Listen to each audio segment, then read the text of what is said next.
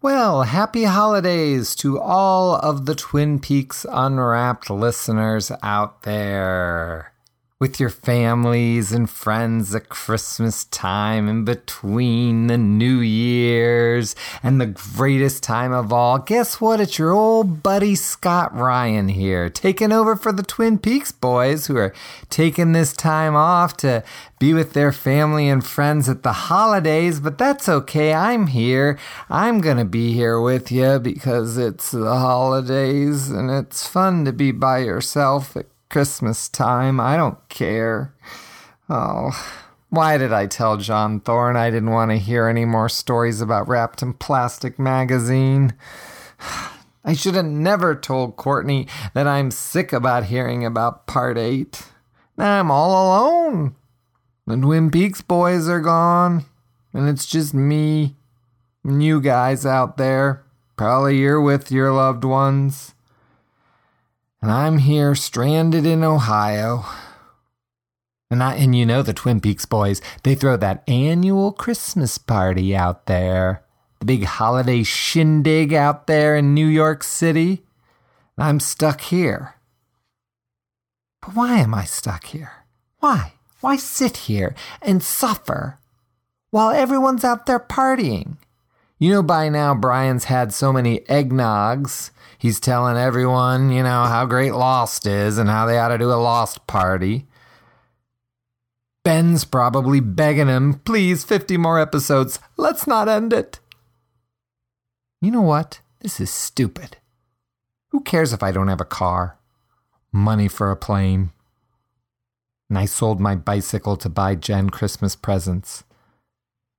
I got one thing, don't I? Good old John Deere tractor. Yes. You know what? I am gonna gas up that thing, put on a hat and scarf, and drive that lawnmower from Columbus, Ohio to New York City. Why not? This is a grand idea. I'll get there. I'll hang out with Ben and Brian, and who knows, they're probably partying down with George Griffith or Eric Da Re, or who knows, Kyle MacLachlan. Everyone knows they talk to Kyle MacLachlan. If you just order the Twin Peaks Unwrapped podcast book, you get a secret Kyle MacLachlan podcast because they're best friends with Kyle MacLachlan. You know what? I'm going. Oh, crap. I just remembered something. Whoa, whoa, whoa, Scotty boy. You better put the brakes on this one. You haven't listened to their podcast one time all year. You've been busy doing that Blue Rose magazine, doing your books, fooling around, playing Mario Kart like it's 1987. Wait a minute. Scott, what are you doing here? You're not thinking fourth dimensionally. You'll listen to their podcast as you ride your lawnmower across America. This is one of your best ideas yet.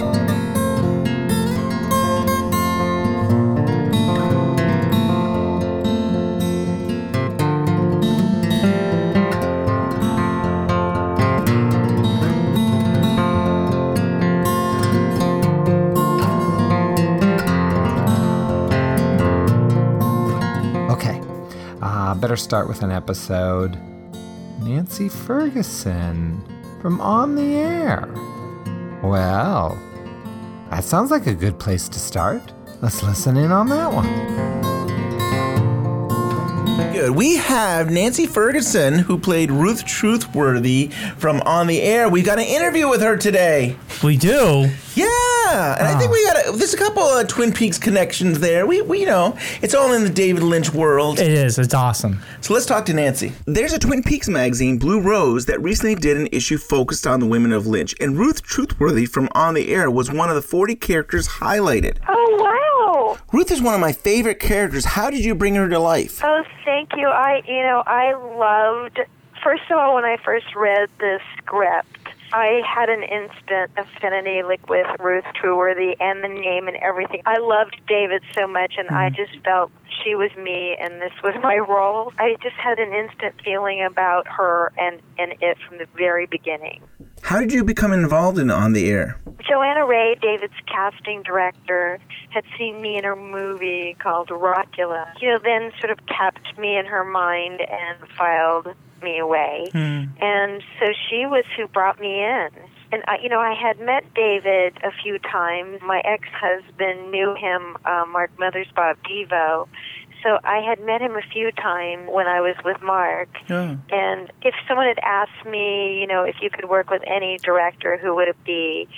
David was who I, you know, David Lynch was who I would say. That's so, awesome. you know, it was definitely, uh, you know, a dream come true for me, and, and you know, it was an extraordinary experience. I'm thrilled that Ruth Trueworthy was picked among all the great women of Lynch that I love so well. It was perfect timing with your character being featured in the magazine because we're now covering On the Air and we're really enjoying it. so happy to hear that. I'm a huge fan of the show. From the very beginning, I loved everything about it, and there was nothing in my mind that it was, no, you're not going to be a big hit. And to this day, I still believe that, you know, it will find its place in the world because I think it's a very special gem that just hasn't been fully revealed and discovered. I think in today's world, if it was put on, you know, one of the cable network, you know, in a heartbeat, it would have had a life and an audience. It was so ahead of its time, and you know, it was just too weird and too original and too surreal for ABC, which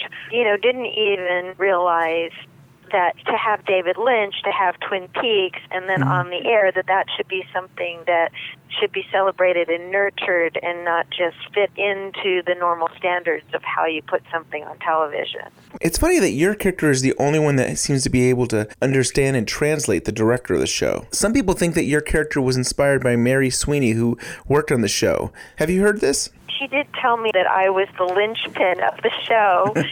Nobody ever told me that specifically, but I always admired and felt very close to Mary. Were you filming on the air when Twin Peaks was on? Correct. When we were doing on the air, it was actually really quite heartbreaking because it was at the time when ABC was being difficult with David and pulling it from it, its timeline and putting it in a bad timeline and, you know, starting to create problems for that mm. show. And we all loved Twin Peaks, and it was really hard for David. He loved the show and loved everybody working on it. It was all such good people as well, and nobody can really understand when those things are going on. And and so yeah, we were sort of a part of that experience.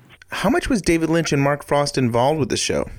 So David was really involved in it. I never met Mark Frost. I talked to him once on the phone. I always mm-hmm. wanted to meet him. I still to this day have not met Mark Frost. They were starting to separate somewhat. So David was well he was completely involved in every aspect of the pilot from how people put your makeup on to every detail of every single thing that goes on in the show. And every single person in every department just sort of rises to this David Lynch standard and this elevated feeling that goes on working with him. It's really a, sort of a wonderful world. So David would be there for the table reads for each episode, and if he couldn't be there, then we would do it, you know, on a speaker phone because it was a different world then. We didn't, you know, have Skype and all that. So he was always, you know, involved. But, you know, obviously the pilot was his complete work.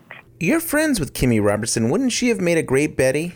Uh, you know, a lot of people always felt that, yes, that character might have been the Lucy role of Twin Peaks. But, you know, Twin Peaks was going on, and, you know, what David was really doing, which I feel in today's world would be happening, was he could have the studio where there would be Twin Peaks going on, and then on the air going on, and then his features going on. And so it seemed like that could all be happening. And so it Twin Peaks was going on. You couldn't really have Kimmy be in on the air because they were still going on at the same time. So I don't Yeah, really know sense. if there was ever any discussion of that. Betty was definitely the the Lucy of on the air. You and Kimmy did a pilot called ADD that had such potential. Made me think a little bit of like Broad City. Hi, I'm Kimmy, Hi, I'm Nancy. And we're doing the show called ADD. ADD. Just have to grab a purse. Oh, oh my God, purse! You wouldn't believe what I heard on Science Friday on the way over here, NPR. They did a whole two year study on the bottom of women's purses, it's filled with bacteria. Oh my god, you know what? I got an email about that too. Ah, take that off my purse.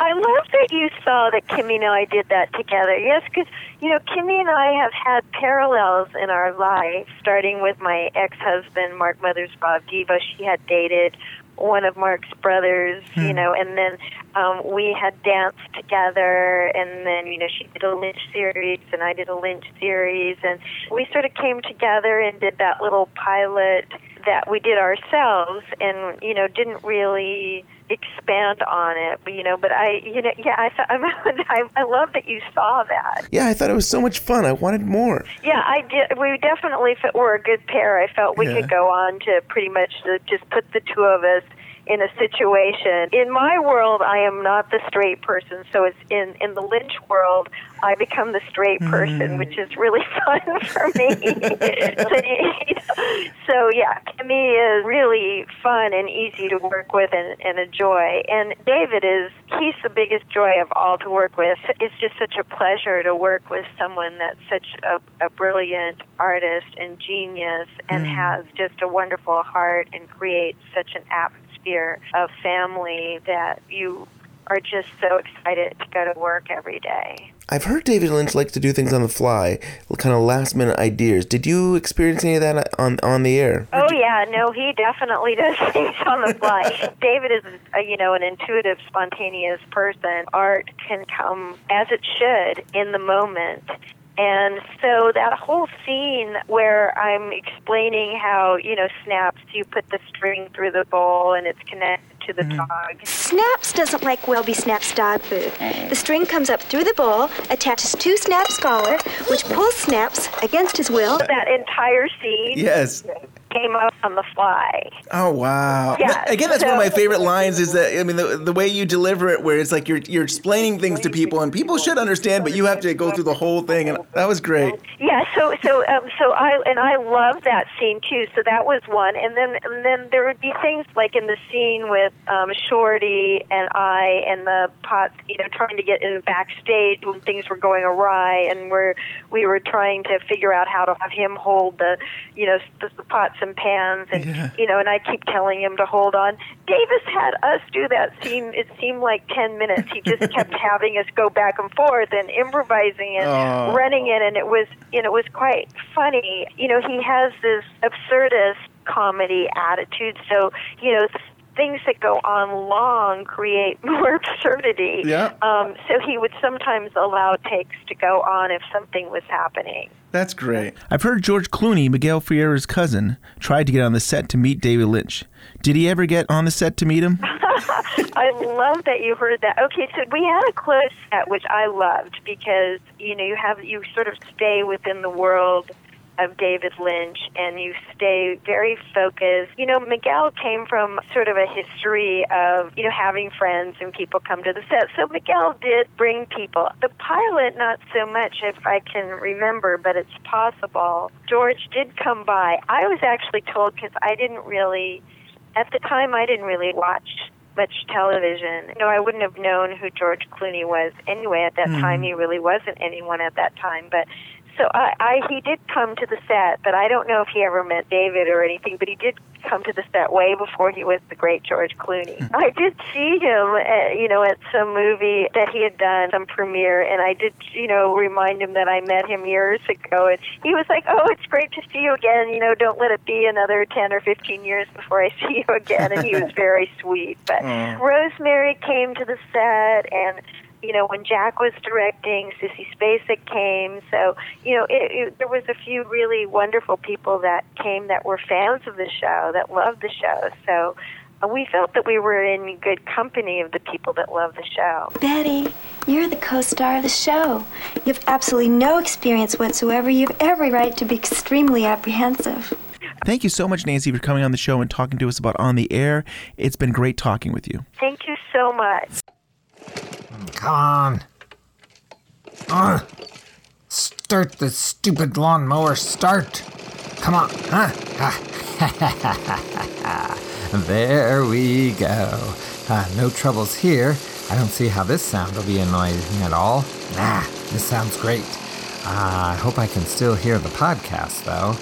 And oh, yeah, we are already going. That's right. Making time. In just about 5, 10, maybe 15 minutes, I'll be at my mailbox. ah, yeah. Well, hmm, who else they got? Ian Buchanan, Mr. Dick Tremaine. From On the Air and Twin Peaks. Boy, I'll tell you, these, Ben and Brian, they get the celebrities, don't they? Let's hear what that old Ian Buchanan has to say.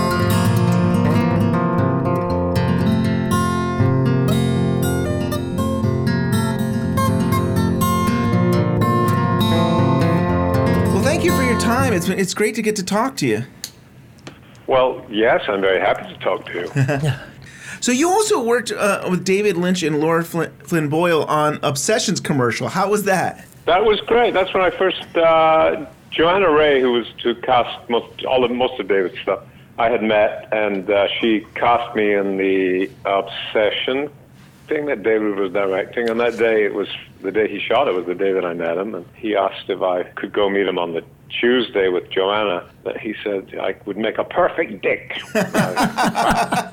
And did you know what he was talking many about? things, but Yeah. yeah. Uh, so I uh, went. I met them on a Tuesday, and I think started on the following Monday. I believe I started my something? first episode. Yeah. Wow. That's so cool. That quick. And did you know who David Lynch was before you, you did the commercial, or?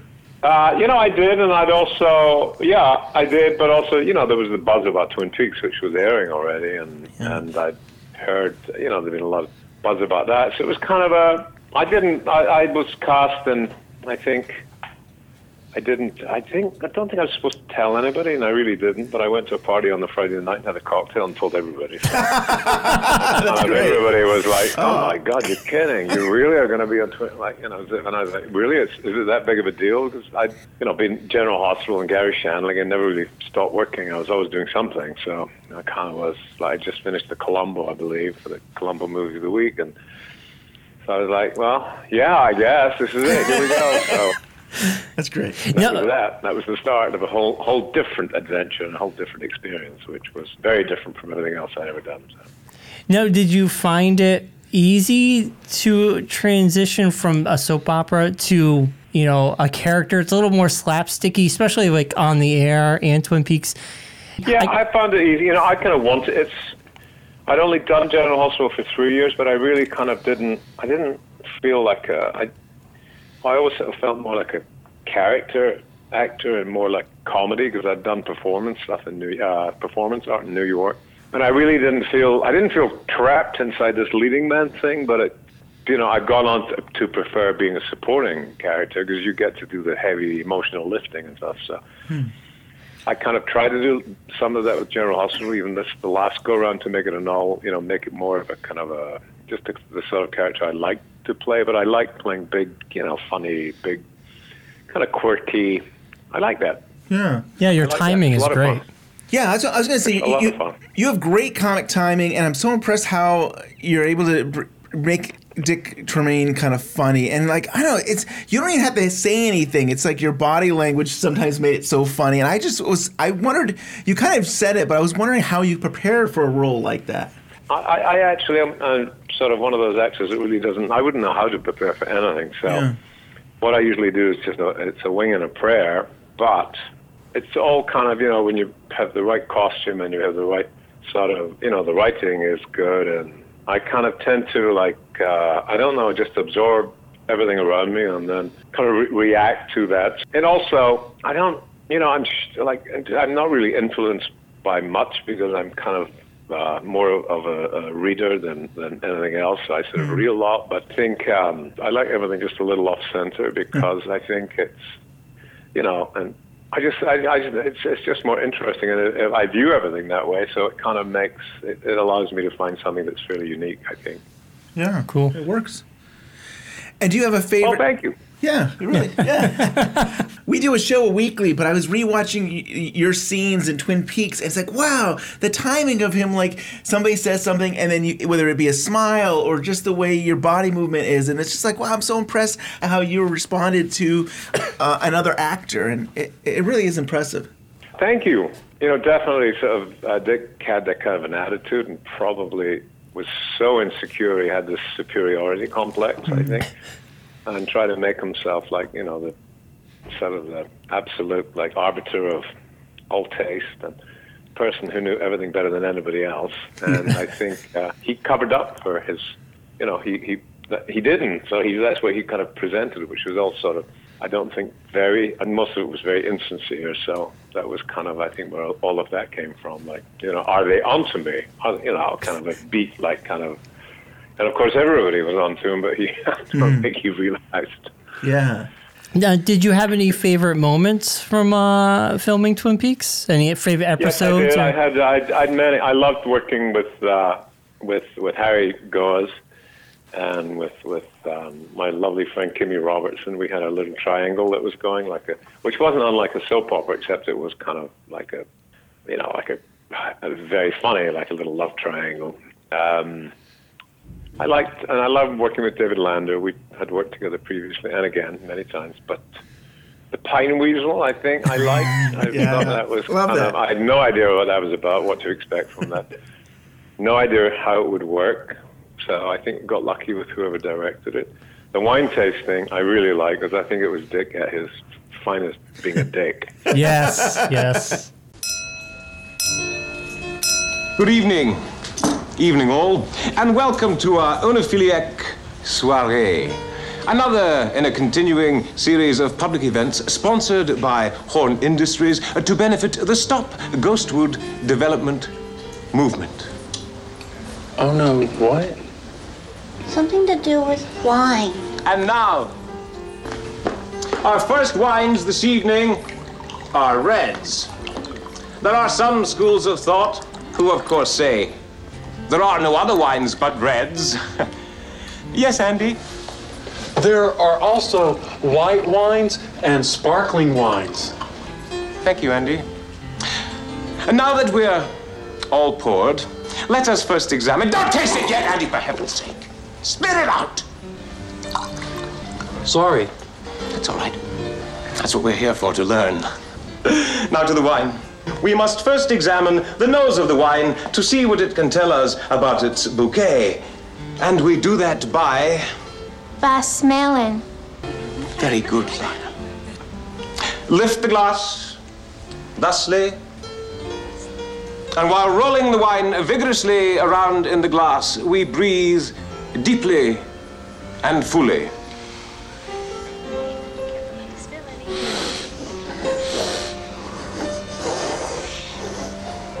Very good. And now we take our first taste. A big, boisterous gulp. And we roll it around our entire palate. And we try to reach those little taste buds stuck way far at the back of the tongue, remembering not to swallow. Excellent. And now we spit. Yeah, I, loved, I loved, loved all. Of, yeah, all of it. I mean, all of it was just kind of. So, and the Miss Twin Peaks, the final sort of two episodes were really kind of very special too. Very nice to be part of that also. So. And it was something that you know, in that in that Miss Twin Peaks, eh, actually Dick's character improved. Like he actually saw, like he saw he, he found good or something. Like he did the mm-hmm. right thing. He did. I, I like that. He had a whole arc. of Redemption. being- it was a redemption kind of thing. Yeah. Yeah. Well, good. I'm glad. I'm glad. It's redemption. Then he's gone. Never, never did he see him. yeah, I. Um, yeah, I, I just was with. I was Harry was here this weekend, so we were together on Monday day, reading for a class, a, a, a writing class. We read their scripts, and Oh wow. I was we we uh, we were just kind of laughing, kind of reminiscing about like not only how long it's been, but just we've been close ever since. So we were, uh, yeah. Yeah, that's it's fun. something. That's nice. Yeah. Yeah. And I had heard you're almost in uh, season three, The Return. Can you share with us that that that almost happened? Well, it almost, and I say it almost because I had I'd seen Johanna and several other people, and they basically, you know, said, "Well, you you know, your name is coming up a lot." Well, I think it must have come up either way too much or maybe just not enough. But Oh. Um, well, that But that's all right. I was totally, you know, I, s- I see David all the time, and I was completely like, I was totally, totally fine, totally fine either either being a part of it or not being a part, and also being a part, always being a part of it anyway. So whether Did you end up seeing uh, season three? I, you know, I don't watch anything, but I saw a little bit of it. I watched some of it, and I liked it. I really loved it. I thought it was everything that David would have done if it hadn't, if Twin Peaks hadn't been on the network television. Know, I think that's exactly what, uh, exactly what he would have done with it. But Yeah. uh, I saw it and I loved it, and um, a lot of my friends were in it. People who weren't in the original, like Candy Clark, and um, a lot of other other you know old friends of mine here in, in town were actually actually got to do it. So that was great, very exciting. I'll watch it sometime. I generally only see stuff on planes, and I haven't seen it on a plane yet. Oh yeah, that would be a hard watch on a plane. It might be highly edited. Um, Well, I don't probably like. I mean, Game of Thrones is that's what I watch usually, like when I fly or oh yeah, yeah.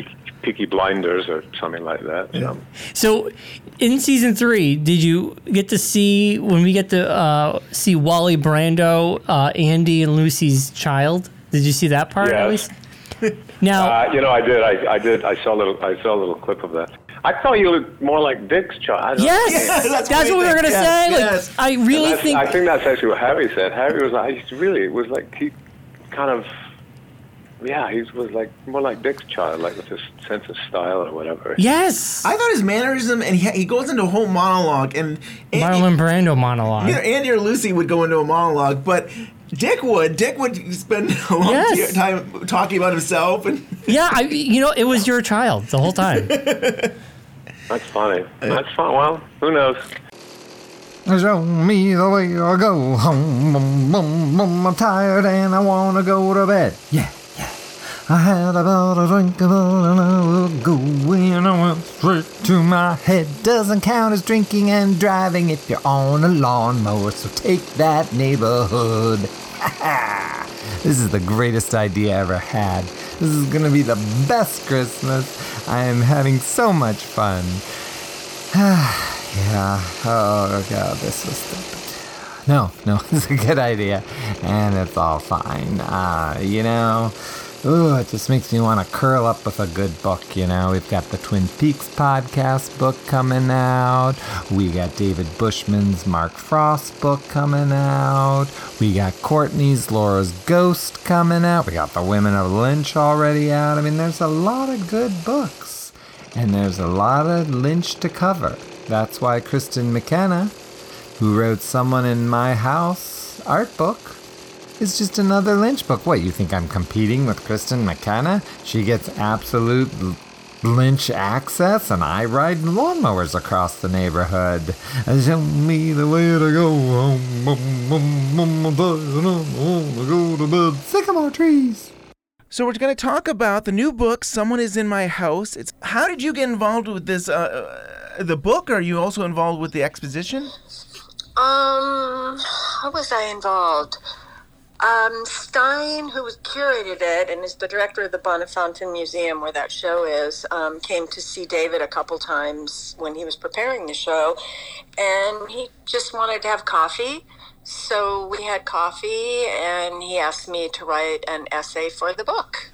And I said I would love to, and I went. The show is incredible. It's really, it's probably the hugest show there will ever be of David's work. It's like everything. It's 16 rooms. It's gigantic. oh my god. I think I heard it was like 500 pieces involved. Wow. It is gigantic. Yeah. That's awesome. It was also mentioned that you helped out with text uh, contributions. What did that involve? Well, I okay. I went. The MacDowell Colony in New Hampshire, I think it's New Hampshire, gave David their, their yearly medal, I think like two years ago. Hmm. And David couldn't go, and he asked me to go collect it for him and give a little speech, which I did. And the director of MacDowell that year, one of the resident chairmen was Michael Chabon, who who went before he introduced me. He talked a bit about David, and I said to him afterwards, "What you said was brilliant. You should mm-hmm. print that." Wow. And he was very, you know, self effacing and said no, no. But then when I met with Stijn, I said, you should get Michael Chabon to let you print his what he said at MacDowell. And so that ended up being in the catalog as well. This is, of course, endorsed by David Lynch, right? I mean, this is this Oh, is yeah, yeah, David's book. I mean, yeah. I read something that there was lenders. So is is there is there people's personal collection of David Lynch's work? Oh yeah, oh yeah. It's it was drawn from all over the place. It was a it's really a very very big show. I mean, they had they did they did film programming in tandem with with the Cinematheque there in Maastricht. They had their own screening room there. They they had live music accompanying uh, Wow. one of David's animations. It's re- it was very ambitious.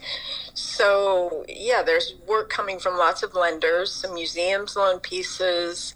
His galleries loan pieces. So yeah, they called on everybody. Nice. And what I, I like about this book is it's interesting. I've seen. I mean, I've, I've looked at other Lynch's uh, artwork books. This one seemed to have a lot of essays, more than probably other books. And I think that that's great that there's these different writers who kind of share about about Lynch's work. Yeah, yeah. This one has four. I think there's Stijn, myself, Michael Chabon, and uh, this art historian Petra. Um, most museum catalogs usually have two or three. Yeah. Four's a lot, but yeah, but it's a big book. Definitely. It's, and I'm glad you mentioned the big book. I mean, it is beautiful. I, I got it through Amazon and I get it, and it's like, this is a really big box. I open it and it's like, wow, this is so beautiful. It is a beautiful book. Yeah, Stijn did an amazing job. It's yeah, it's it's a shame David's not going to see the show, but um, he's not going to see it, so that's too bad.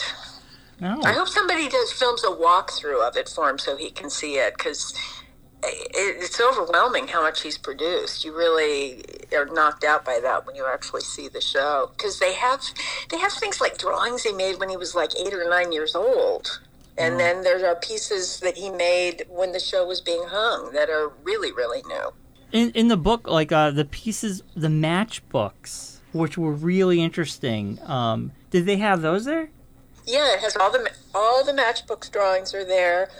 I think all of the napkin drawings are there. The post-it drawings, um, his lamps, pretty much every series he's done is there and represented. Wow. There, there I- were quite a few of his prints from Idem in France. Wow. I love his lamps. Yeah. I want a lamp. Those lamps are so. Those those lamps are really cool. Yeah, the lamps all came from private collections, so those were all loaned by collectors, and um, and the matchbook drawings are so beautiful in person. They're they're that's some of my favorite work he's made. I love those. Those matches that I I've heard about them, but to actually see them in the book is so special. And I think that they were from the 1970s.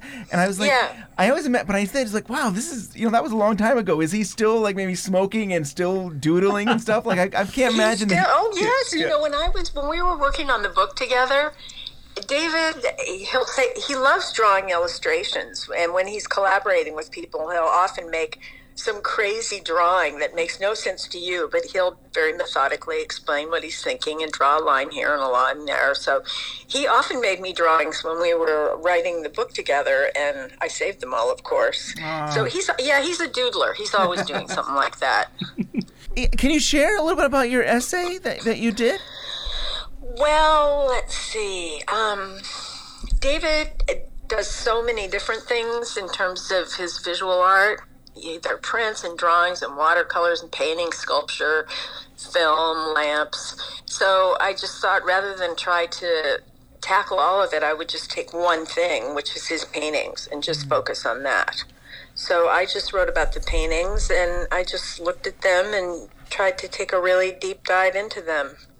Yeah, nice. And you know, so the book is uh, "Someone Is in My House," and it seems to be based on the actual artwork that he did in uh, 2014. And, Right. And you mentioned in your essay about how houses are a recurring motif in Lynch's painted world, but it also seems to be something special in TV. When you think about Twin Peaks, the new series, it is in our house now. And I think about Lost Highway, I'm in your house right now. Do you, do Yeah. you, do you no, see? I think that's all part of his basic suburban American vocabulary: is neighborhoods and houses and one's childhood home and childhood memories. So that's still, I think, very vivid for him, and he draws on it in all the kind of work he does. The uh, photos of the houses with the snowmen in front of them were Yeah, so those. eerie. Yeah, those are pretty creepy. They're very disturbing, I think. Yeah, it's funny, you know, he had this very idyllic childhood, but his renderings of houses are always a little sinister and scary. Yeah, Yeah, like he he knows that instead of going behind those walls, something happy could be happening. He's almost thinking, well, something dark could possibly be happening. Well, I always feel he presents the house as something that must be escaped from. Ooh, I like that. You know, it's yeah, it's always. But I think that's all about David trying to him fleeing the suburban environment he grew up in into the art life, which is much more bohemian and wide open. Yeah. Um, so that's a very broad metaphor, but I that, that's kind of the way it seems to me. I like that. That's I, I didn't think about that. That's very interesting. Yeah. Good. And I thought about at at the end of the book, the biography, he seems very happy in his home now. Like he could just live there. I mean, like he's Yes. got his studios and he's got his woodwork and he's got his whole world. So I mean, it's definitely not something that affects him in his life now. Definitely not. I actually I saw him last week, and he just got a new editing system. So he and he's teaching himself this new editing system, and he replaced the soundboard in his studio. So he's teaching himself that system, and he bought himself a sewing machine. Oh, you know, it's possible. He never wants to go anywhere because he has so many things he likes doing there. Yeah. I, you probably couldn't say anything, but the fact that he's got a new editing machine or he's got work makes me think he he wants to do something new. He wants to create new, you Oh, know, yeah, videos, yeah. new films or something. Like that. So it, to me, that is exciting to see. Like he wouldn't do that if he, if even for his personal use, he he he wants to create new things. Oh, always. Yeah. No, David will never stop working. You know, he always has. And he's also, since Twin Peaks The Return, been sorting through. He has, he writes down, scribbles down little ideas on scraps of paper and puts them in piles and boxes here and there. And he'd accumulated a lot of them. And Sabrina, his trustworthy sidekick, just spent, you know, she spent months typing them up for him and organizing them. Wow. So he's yeah, he's definitely fishing for ideas and figuring out what he's gonna. He'll do more. He'll Yeah, do more I on film so. and television. I yeah. hope so. Yeah, and uh, speaking of the return, I was reading um, the man was shot zero point nine five zero two seconds ago. The artwork. Yeah. The artwork there, it, it, with the um the glowing the yellow orb coming out of him, it reminded Uh-huh. me of the little boy being hit by the car and with the Well, the little boy orb. being hit by the car, and also when the fireman um, Yes. levitates in episode eight, and the gold comes out of the top of his head. Yeah. yeah, and That yeah. and he writes the word spirit on the artwork, so it's like. Here, you know, if you weren't sure what it is, now you really know. Yes, he definitely has labeled it. Yeah, that that painting is gigantic. I think. Is it? How big yeah, is it? It's probably about eight feet by ten feet. Wow. Because it actually has real human clothing in it. I, oh as I'm looking at it, I'm like, yeah, that does look like real. yeah, clothing. so it, it's really big. I, I enjoyed some of Lynch's work that he does kind of use actual materials into the painting. Like it's not a, it almost be like a 3D painting. I can remember, remember in the 90s, like a a bird would fly into his painting and he would just incorporate that into the painting. And it was like, I don't, to me that's wild that it's like, so, Yeah.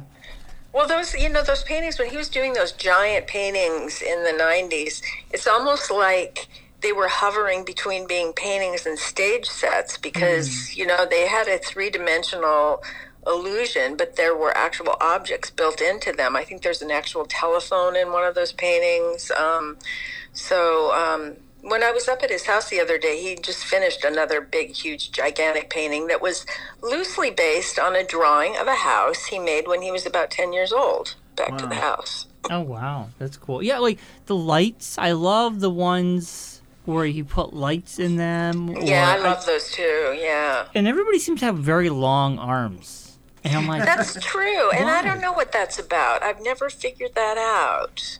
Um, they have guns, long arms with guns or lights or or matches. Matches, yeah. Yeah. Yeah, there's a lot of fire in his work too. Fire metaphor comes and goes a lot. yeah. Going back to the text, the fact that he incorporates text in his art, which is something you don't see very often. I don't think I've ever seen it. I don't know if anybody else has ever done it, but it's become part of his art. And it, mm-hmm. oh, definitely, and yeah. it's weird because most artists just want you to interpret it, and which David Lynch does with his films. But it's interesting in his paintings. He's giving you the clues. He's writing them out for you.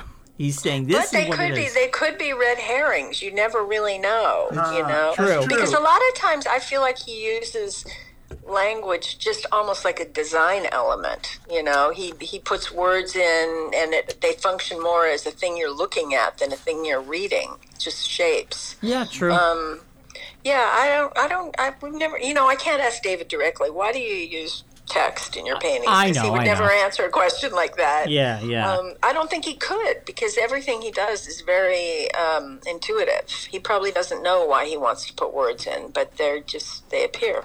Ted, So, thank you so um, much for your time. It's re- it means a lot that we got to talk to you and learn Oh, more about the so book. Sweet. True. God bless you. God bless you for your mission. okay. Oh, okay, this is getting more annoying than a Wally Brando monologue. um, wait a minute. I got those noise canceling headphones in my back pocket. Remember, you thought, should you bring a bucket for when you gotta go or the headphones? And you said, bring the headphones. Great idea, Scott. Put them on because I'm a little sick of the noise. Oh, yeah. That's good. Ah, okay. Let's see. We're almost there. If by almost there you mean still in Ohio. Well, let's check out what their next episode is Lynch Madness. Lynch isn't crazy, he's just an artist. I am so sick of people going out. Oh, I see. It's like March Madness, but with uh, Twin Peaks episodes. Okay, yeah, I'm a longtime listener, first time caller, first time mower. Yeah, let's take a look. Uh, you know, let's listen to the uh, Lynch Madness. I'm not crazy.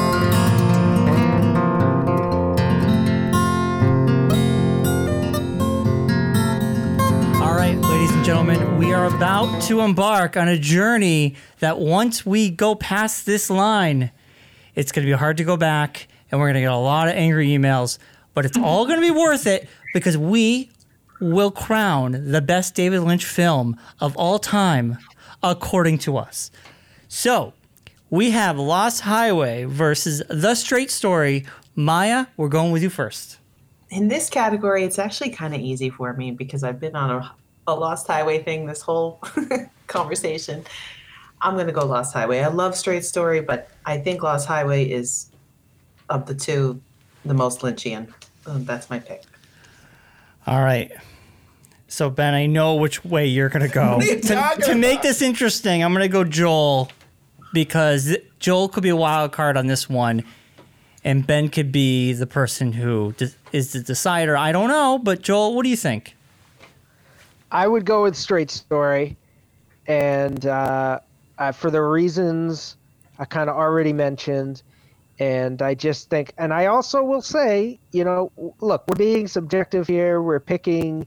There's no real way to find the best Lynch film. So kind of what we're doing is making a fun game. What would be a better Lynchian twist to the end of this podcast? Ben, I'm speaking directly to you.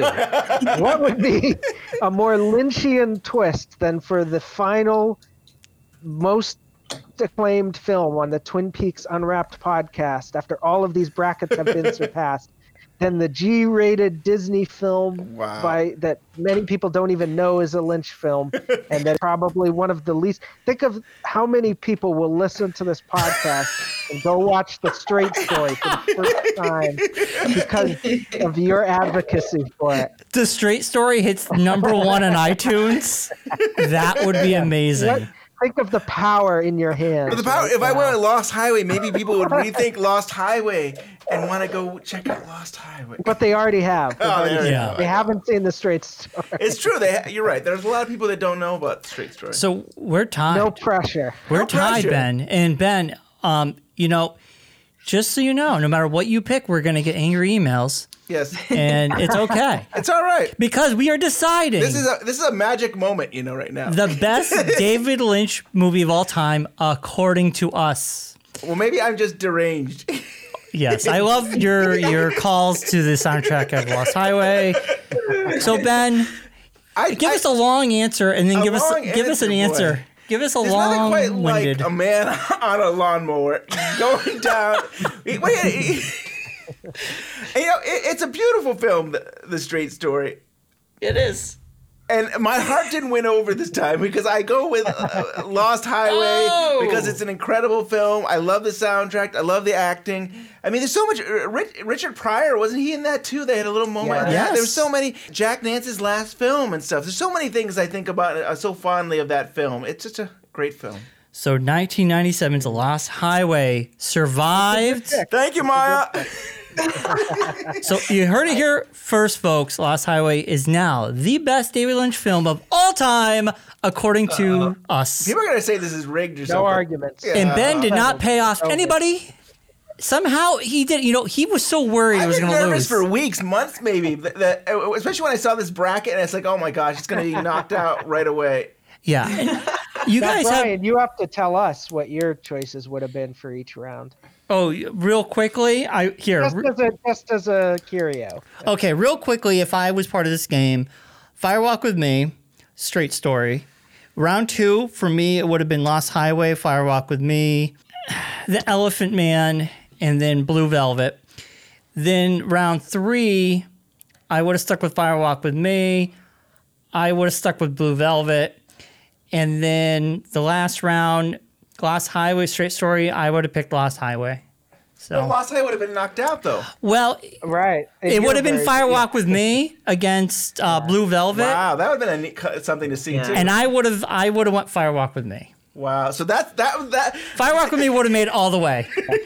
that was I that was the surprises true each ending. round. I think. Yeah, that's a parallel universe. Right, the true ending should have been a Twin Peaks podcast. Should have had Firewalk with me. Yeah, Uh, yeah. We could have recorded two audios, and people can listen on the left channel. It would have been me talking to myself and another person that was me, a panel of me's. What do you think, Brian? What do you think, Brian? What? I have one other option. If if you wanted to make it super Lynchian, you could have us doing the first three rounds and then just cut to you doing the last round with two films that have already been disqualified and leave the audience with that and they never get to hear the uh, the actual outcome. Well, Oh it's funny because before we talked, I was talking to Brian. It's like, here's what we're gonna do. They're all gonna they're gonna get rid of Lost Highway, and and I'm gonna edit the show, and I'm gonna I'm gonna say pretend I'm Maya. It's like Lost Highway. Yeah.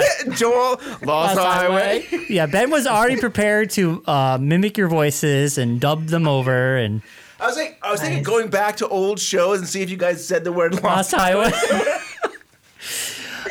uh, I'm I'm so glad. I, I will say Lost Highway is probably either third or fourth, definitely top five Lynch film. So I'm happy to see it uh, come out, even though it was not my choice at any stage. Wow. Uh, that's true. It wasn't. Oh no, that's not true. It beat uh, Wild at Heart. Oh no, Oh, Blue no, 'cause Velvet. It was up against. Was it up- It was up against Firewalk with me. Yeah. so yeah, no, Oh, at no wow. stage was Lost Highway my pick. Yeah. Wow. Even See? though I do like it, it's that was a tight competition in that bracket.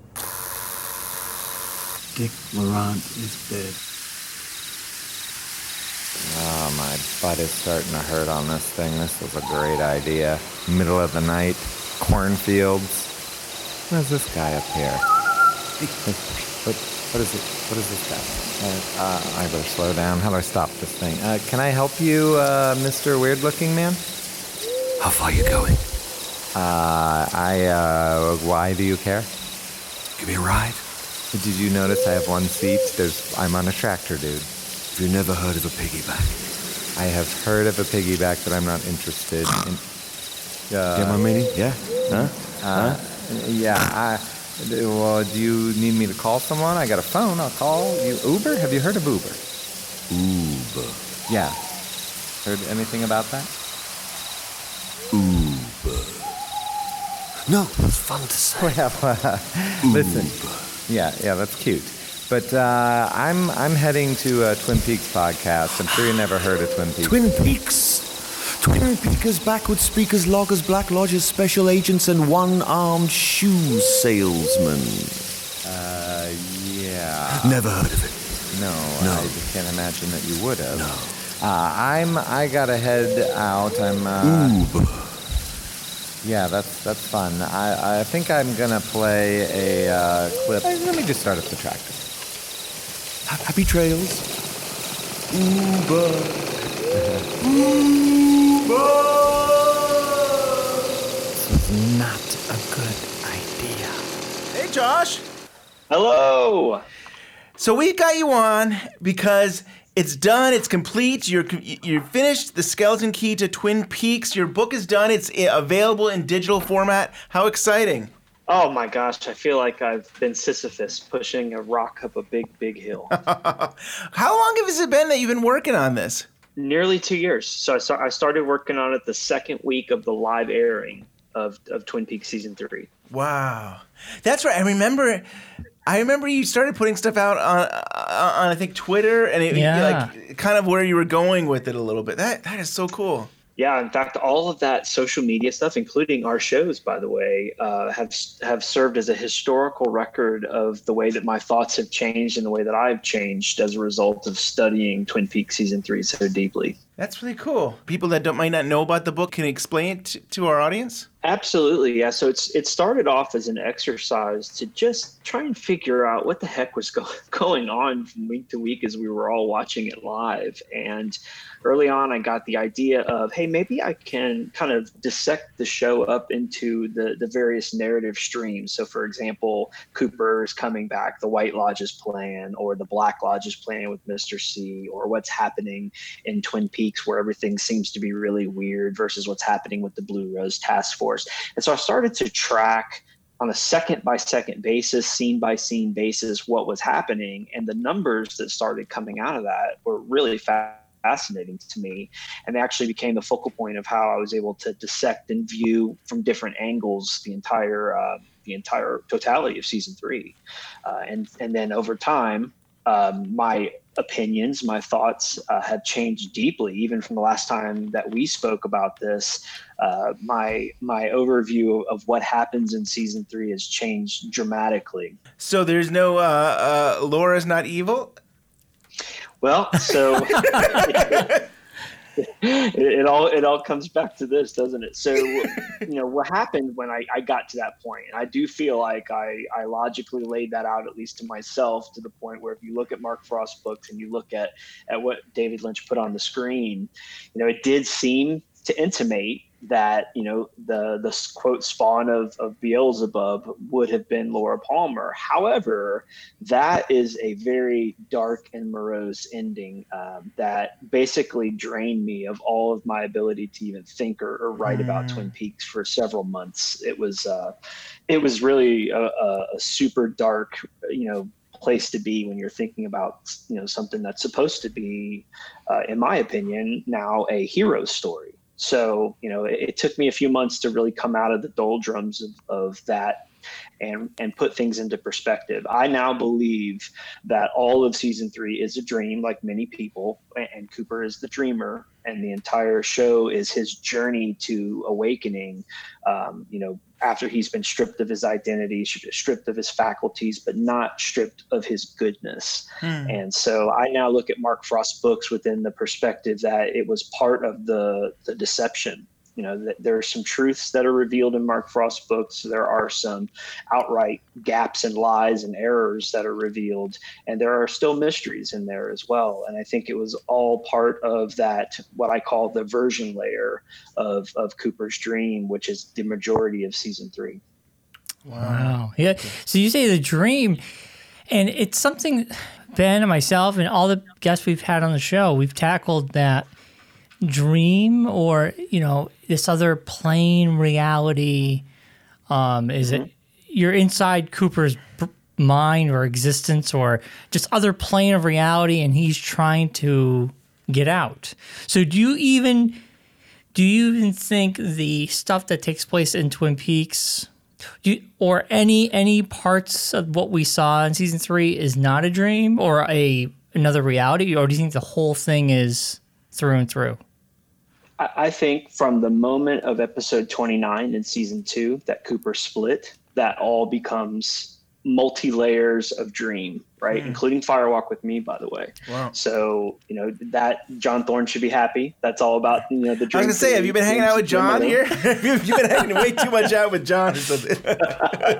but the idea of you know th- this kind of red room layer of the dream starting off in episode 29 and then he starts to learn laura's backstory in firewalk with me and at the end we have what i call the cooper loop which is the angel you can save me you can still save me so this is where we go back to that whole kind, kind of quote laura is is the uh, let's just call her the master of the of the red room. That whole uh, narrative of you can save me i can't save you and it starts over and over and over again with is it future is it past? is kind of the beginning of, of the loop. And then something happens in, in the second episode of season three where laura is ripped out of the red room by an, you know an unknown agency let's just Hmm. say in her absence that actually creates an opportunity for mr c slash bob to come in and basically put a false dream layer in place. And, that, and that's what i call the version layer. So when he's he's threatened to be non-existent and thrown into you know this dream within a dream where mr c and bob are now the orchestrating force of of everything that happens going forward. Um, and then you know he's stripped of his faculties he's stripped of his memories he's stripped of everything but that single golden seed of his goodness uh, and that's the only shield that he has and is it enough? And, and it turns out that it is. So the only thing that i think is not a dream that happens from you know episode 29 all the way up to the end is the fade to black. I mean i think that's the moment that cooper actually wakes up. Wow, that's pretty cool. Wow. Yeah. That's really something. You know, I like what your book is. You do all these breakdowns and you have all these graphics. Can you talk about all all that went into it? It definitely comes off as if you've got a business background that, are, or you really get the idea of like uh, charts. Yeah, I have, I have a heavy analytics background. Yeah, yeah, yeah. I, I sell enterprise software, artificial intelligence. That's that's what I do for my day job that actually pays the bills around here. And you know, I tend to to try and break things down into a visual component that's backed up by data. Hmm. And I think when when you do that, you have a much stronger argument than just arguing from a point of view that is isn't really rooted to data. So um, that is first and foremost the foundation layer of, of a skeleton key to Twin Peaks. And I also want to make it clear that this is just one point of view. In fact, on the cover, it, it even says one experience of season three. Like I, I put validity in everyone's experience. And, and in fact, when you read through there, it's actually much more of a spiritual journey than it is me analyzing what happens in a TV show. I, I literally felt myself become changed as a result of thinking so deeply about, you know, what I consider to be Cooper's journey back to waking consciousness. I love all the graphics and everything you put together. Like These icons, like the blue Yeah, rose. the icon, the blue rose is so awesome. Investigation There and yeah. Yeah, I tried to treat it like a work of art, and you know that was uh, that was actually what Jeff Lemire said when he first opened the book. He, he he texted me and he says, "My gosh, these graphics." He's like, "This is I wasn't expecting this," and and I'm like, "That was that's why it took so long." And frankly, you know, I designed everything from from scratch. Uh, to be able, well, except for the images where you see like uh, you know the the little thing on the playing card, that obviously all came from Twin Peaks. But the ability to to use that when we're talking about a specific scene, I think it's really powerful. Um, you know, regardless of, of what you believe happened. Are you going to do a physical copy of this book or just be digital? I am, but I want it to look the way that it looks in the PDF. I, I you know, so Yeah. you can understand that. It was just I, I don't want to equivocate on quality at all, which means it's probably going to be pretty expensive. Yeah. Which is why it was really important for me to give it away for as a you know a digital copy. And it's really interesting this breakdown. I mean, you break things down by scenes, and uh, am I? It looks like you like breaking this down by like minutes too, like by getting the minutes Yeah. and seconds of a scene. And I, it's really interesting the the breakdown that you've gone go over. I wanted to be able to let someone, uh, you know, view it on an episode by episode basis, but also there there are time numbers in there on the basis of it being a 17 hour, I think 11 minute and 59 second film as well. That's actually the the length of time that the show is on the screen, including credits. Wow. Um, wow. So you know that way we can start to talk about it in either term, like a particle or a wave. You know, is it a show that's an hour by hour basis, or is it a 17 you know hour film? Yeah. And I think there's merit in doing both. Everybody listening, I, there's no reason that you shouldn't go. Uh, the website again, the Skeleton Key. Tw- TwinPeaksSkeletonKey.com. Okay. There's no reason that you shouldn't go there and just download it. I mean, Yeah. it's free. I mean, you you. and it's living. So any updates, living. it's like it's like a it's like buying a video game nowadays. There's always updates. This is like the first updated book. You have different up. That's, right. so cool. Yeah. And in fact, I prefer people read the book or at least thumb through it before they would consider donating to the David Lynch Foundation. I, I really want it to be as a result of appreciation for the effort and the time and Hmm. and um, you know hopefully the skills that went into to creating this for them. And the David Lynch Foundation, I mean, it's doing such great work. I mean, it's helping out military people who have had stresses. It's helping out city Mm-hmm. schools. And I mean, it's doing such good work and stuff that it's Yeah, something else. women and men that have been um, you know uh, involved in, in terrible physical uh, altercations that have resulted in, in anxiety and, and mental stress. I mean, yeah, there's a the, the list is endless uh, in terms of application. So cool. And Josh, where can people find you on the old social media? Yeah. So you can find me on Twitter at Joshua Minton. You can find me on Instagram at Joshua Minton. You can find me on the web at jbmintonwriter.com, which is also where you'll download that book from. And then, of course, uh, TwinPeaksSkeletonKey.com will take you right there.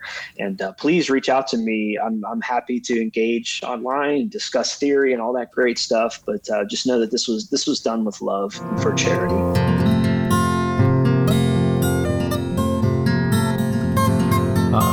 Got going on here? This lady on the side of the road. Better see. Can I help you, lady? No, you can't help me. No one can help me. I've tried driving with my lights on. I've tried sounding my horn. I scream out the window. I, I roll the window down and bang on the side of the door and play Public Enemy real loud. Have you tried Barbara? I have prayed. Francis of Assisi, St. Christopher too. What the heck? I've tried everything a person could do, and still, every week, I plow into at least one deer. Whoa, whoa, whoa, whoa, whoa, whoa, lady, settle down, settle down, settle down, man. Get a hold of yourself. That's not a deer. Those are season four rumors. We're all glad you're plowing them down. Get in your car and back over it. Where do they come from? It's the internet. Haven't you heard of Twitter? While you're driving, you should be accessing your phone and tweeting baseless rumors. That's how people get likes and clicks. Come on, it's 2019. Now, I'd love to stay and chat with you. You seem like a really nice lady. Yeah. But I gotta listen to 20 questions with JC Hotchkiss. Where do they come from? Are you guys ready for 20 questions? 20 questions. Is this is this Twin Peaks 20 questions? Yeah, well, it's David Lynch related. All right. Okay. Uh, you have 20 yes or no questions you can ask me to figure what character uh, you're looking for. Now, I think the number one question to, to, to Ben, I'm talking to Ben now, Mhm. is we should ask if it's male or female. Uh, I is it a agree. That's always it gets up probably half, right? I mean, that's the best way Right, to. because we could ask, is it a female character? He could say no, then we know it's male. Right. You know what I mean? Or he could say yes, and we know it's female. Sounds good. All right. So is it a, is it a female character? No. Okay. So Another it's a male. male. Character. Wow. Is it from Twin Peaks? No. Oh no, it's not Twin Peaks related. Get out of here. Get out of here. Is it is it from a film? Yes. Okay. So it's a David Lynch film character. and it's a male. Oh, I'm trying to think what would be a good one to. I mean, because it's still. How about how about something from somebody from Dune? Is that your question? no, I'm talking to you. I know. I'm, I'm trying to figure out a way to narrow it down so we can figure out what film it is, but we, don't- we can't go through 10 films. Well, we could say, is it part of what's the trilogy they talk about? That's Mulholland Drive, Lost Highway, and what's that called? They call that something. Is it I is it don't part know. of the? The Lynch universe, or I don't know. No, it's part. It's they call it. Is it part of the L.A. Oh, that, Shoot. yeah, I know. Oh, yeah, saying- the LA films. which Maybe it just is the is that Hollywood Inland, is films. that or- Inland Empire part of that? Yes. Yeah. So so we could ask that. Is it All right. part of the L.A. trilogy? Yes, it's part of the LA trilogy. It is not. No. All right. So that that that takes out Mulholland Drive. Not, Im- not Inland Lost Empire. Highway. it takes out Well- Lost Highway too, doesn't it? Is that part of that or no? I don't know. Oh, okay. But you. I could ask it again. Is it the Mystery Man? No, I'm not saying that. I'm, saying. I'm not saying that. That'd be hilarious if it is, though. Yeah, that would be.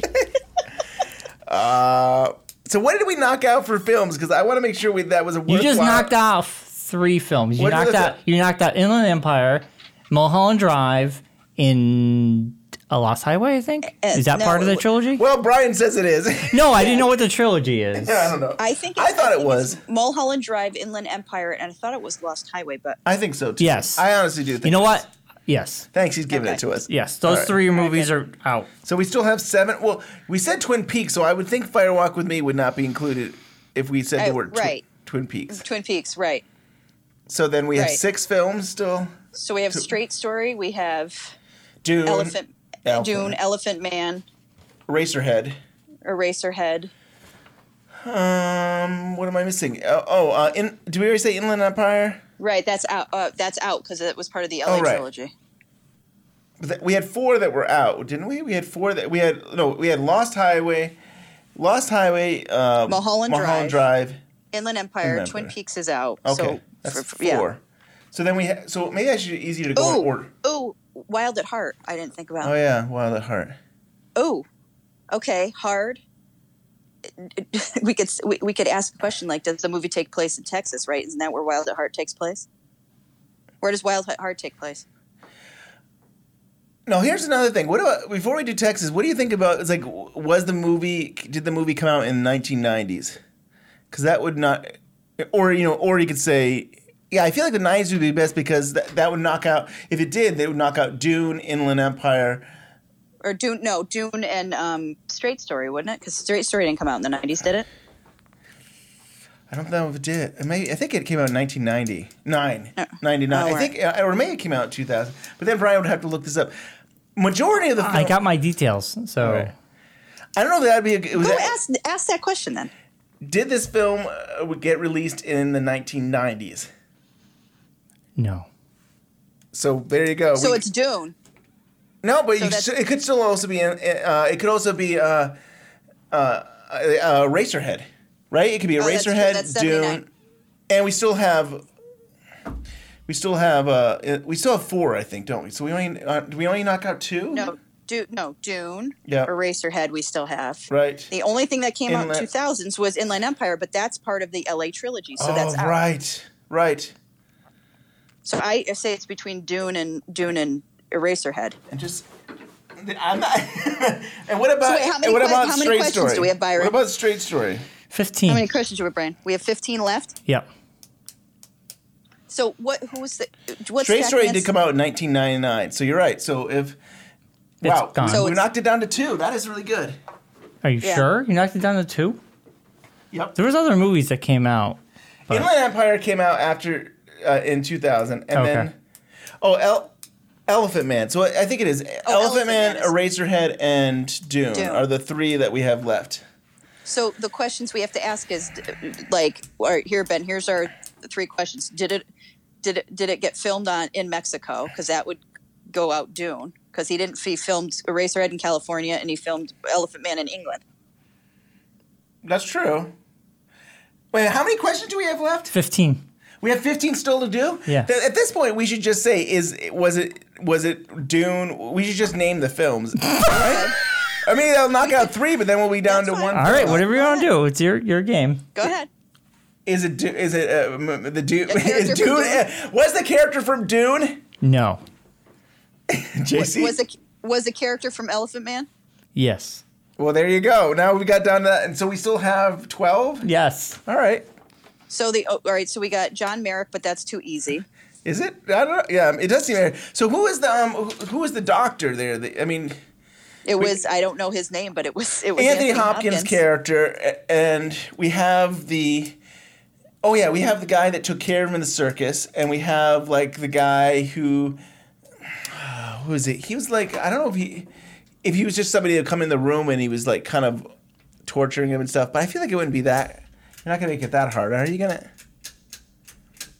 And What we is could it? start by saying, is it John Merrick? Is it John Merrick? No.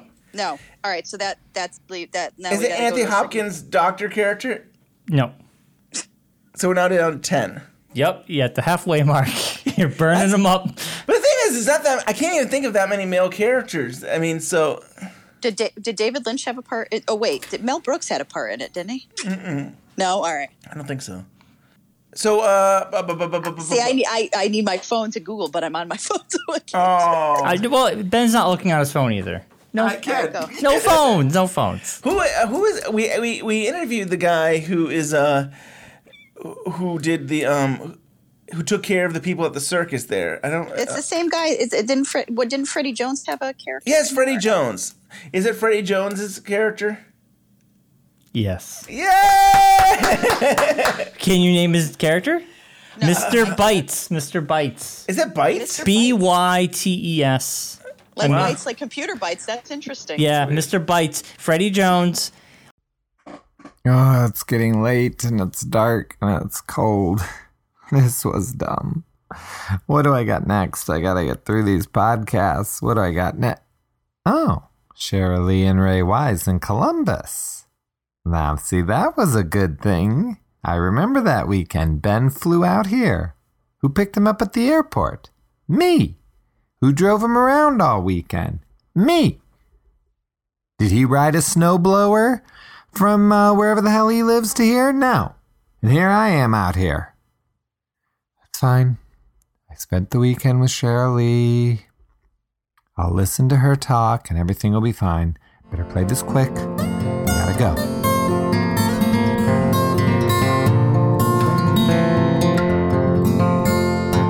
You just had a wonderful trip. There was this director's series, and it was uh, featuring the Twin Peaks Fire Walk with Me film. They got to show it, and they had Ray Wise and Cheryl Lee there doing a Q&A. Right. My pal from Switzerland. That's right. And one from Holland. The Netherlands, yes. Yes, indeed. Has anyone else traveled further than Switzerland and Holland? Yes. Akron, Cleveland. I'm from Akron. Born and raised, born and raised in Akron, Ohio. Went to Garfield High School, and then I went to Kent State University. Graduated in 1969, went right to New York, and in a couple of weeks I walked into an open audition at CBS, and I got a soap opera called Love of Life. It was 1970. I did Love of Life for about. Not, um, am, am I talking too much? I did, love, I did Love of Life for, for about 950 epi- half-hour episodes, and uh, it was a, it was the beginning of my career, and it was a great job. And uh, there it was in the 70s, and I was making good dough, and uh, I couldn't believe my luck, you know. And then in '77, I came out to California, and it just continued. I did. The first thing I did was Charlie's Angels, the, the original Charlie's Angels show, you know, and uh, and that's what got me started out here, and I and I haven't stopped since for uh, 51 years, and that's almost impossible for somebody who's only 45 years old.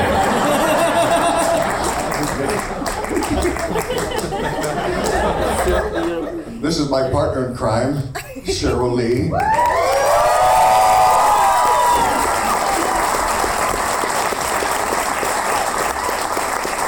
My, my television and my movie daughter, and uh, one of the great loves of my life. And uh, I'm indebted to her forever. And, you know, a little story, a little story. She gave me a picture of her uh, in the fourth grade, and I put it in my wallet when we did the pilot. And I kept that picture in my back pocket for the entire series. She was with me the whole time. And then I gave the picture back to you. Do you remember? I figured you'd want it back.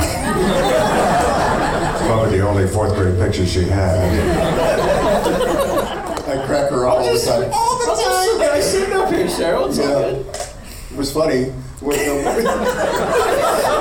when I was killing her as Maddie.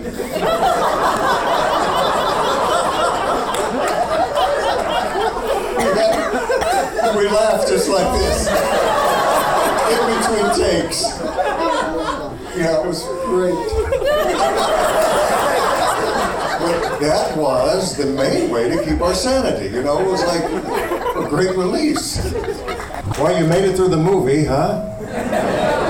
What? I bet it wasn't easy. I know. A real feel good, feel good flick.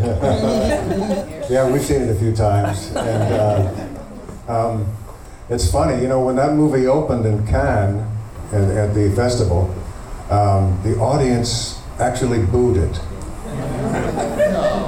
It's terrible. Yeah, and uh, David walked out after a few minutes, and the booing continued. And tonight we celebrate with cheers. Yeah. But then every succeeding year, the movie kept getting better and better. it didn't change, but it kept getting better and better and better until now. Well, for my money, I think it's uh, one of David's masterpieces. Right? And this girl, Well, this guy. what she went through, that was uh, an amazing tour de force, that performance. well, I couldn't have done that. Yeah, we tried to keep it light in between takes, you know.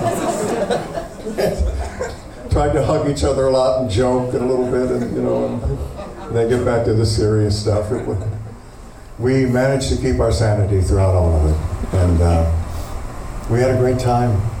This is happening right now. But now, now we have to let Cheryl. No, now we have questions. People who aren't used to asking questions, who are shy, don't be shy. So the one shouting the questions should be the one we pick on, right? Because she's shy. She's pretty Sure, shy. she's good. Go ahead. You. You said dinner was good. I want to know what you had for dinner. Chocolate cake. Yeah, the dinner was really fantastic. Um, and, and it really got me in the mood anyway. That was the goal, man. It worked. I felt a little song coming on. I had the. Uh...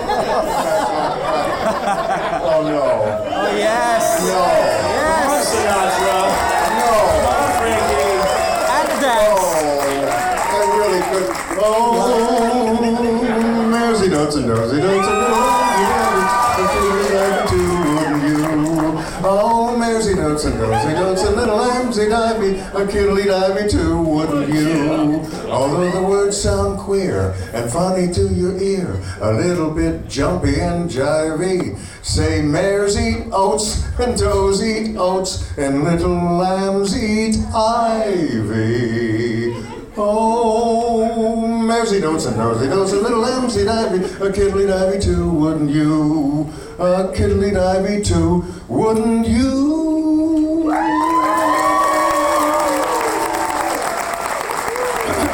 How many people are now freaked out by this man?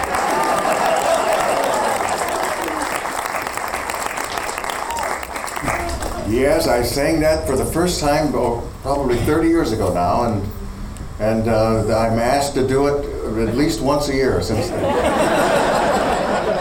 All that encouragement we gave you.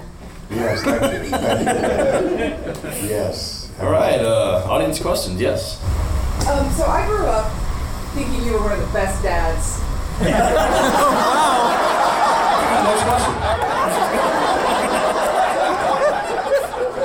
Put in perspective, I also wanted a wolf as a pet.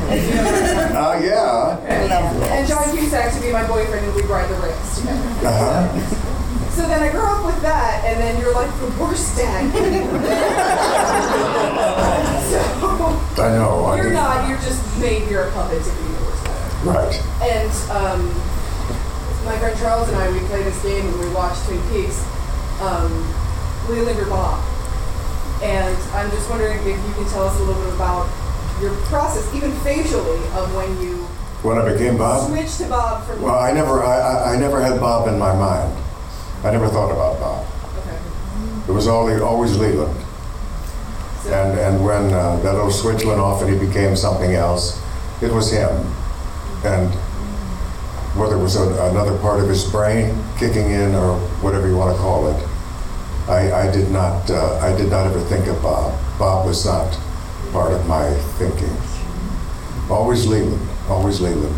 And then uh, at, at the end, the last episode, when I, when I die, I, I, I, I, I become aware of everything that I've done as Bob, what a big surprise it was for Leland, you know.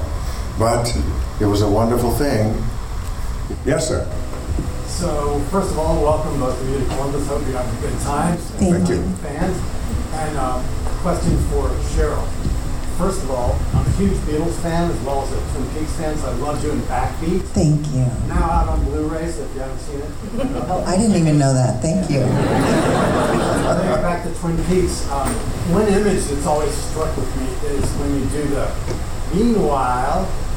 Was that a specific direction from David? Was that something you did? Does it have any symbolic meaning for you, or You know, I wish I could remember that moment more. Um, I am certain that it came from David and David's brilliant mind, and that it means something somewhere very significant. Um, I don't know that I would have ever been given that information, but um, for me, you know, I always have to translate, even if I don't necessarily know what his meaning of something is. For me to make the moment true, it has to mean something for me. So it did. But that's a secret. Thank you. Okay, any more questions? So, working on the series and the movie, how was, I guess, your acting approach on those as far as, did you have way more time to play when you were shooting the film? As far as, you know, dialogue was a lot looser, and with the TV series, you just stick more to the scripts. What was the difference there for you guys personally, actors? Hmm. Well, for me, always sticking to the script with David was something that you just do. It's different with different directors, but um, Yeah. it's it's pretty word for word. Everything is so, um, uh, especially the, the series, and um, everything is so well constructed by the writers that uh, you really don't want to mess with any of the words, you know. Um, everything has double, triple meanings, and and so if you get a few words off, screws up the whole mechanism, you know. And, and so we, we pretty much stay to the. Every once in a while, you know, we toss in a little uh, exclamation, but uh, those are few, few and far between. So, was it, as far as like shooting it, did you feel like you moved the same pace? Or did, did David have one time to play with the film than did, say, episode from the rest? Yeah, I I mean definitely in terms of mood and pace and creativity, film the film was very very different than working on the television show, especially at that time. Originally, when I met with David, I thought I was going in for the part of the sheriff, Sheriff Truman. And then uh, a couple days later, when I got the call and said, David wants you to play Leland, I thought, wait a minute, I got to look back at the script and see Leland. He finds out that his daughter is dead and he cries.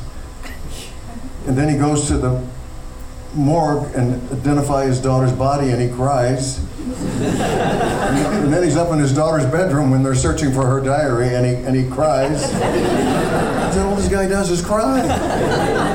Ah, but therein lies the challenge. I thought I have to show different levels of crying and different types of grief. And then as I started to show show them what I could do, they started writing more more and more for the outrageous things that Leland did, throwing themselves on, uh, on ca- ca- ca- you know, the caskets and uh, dancing with himself and all that Dancing stuff. with myself. Yeah. Yeah. A Little Billy Idol in your life right now. You came into the process as a, as a as a dead girl, wrapped in plastic, right? And, and that and that you thought at the time that that was going to be it, right? Yeah, just like four days as a body. Four days is a, is a lovely body, I have to say, and uh, you were you were wonderful in that plastic. But in Fire Walk with Me, um, she was absolutely amazing. Well, that's what I like to dance with. She did everything that an actress uh, can Im- imaginably do. Uh, she ran the whole gamut of emotions. It was amazing. to, to watch her. I had a good teacher. You could tell we get along. You know? Um, what is it about your you and your work with Twin Peaks that brings you back to things like this so long after the season's aired? That brings us back to things like this. I think for the adulation, probably.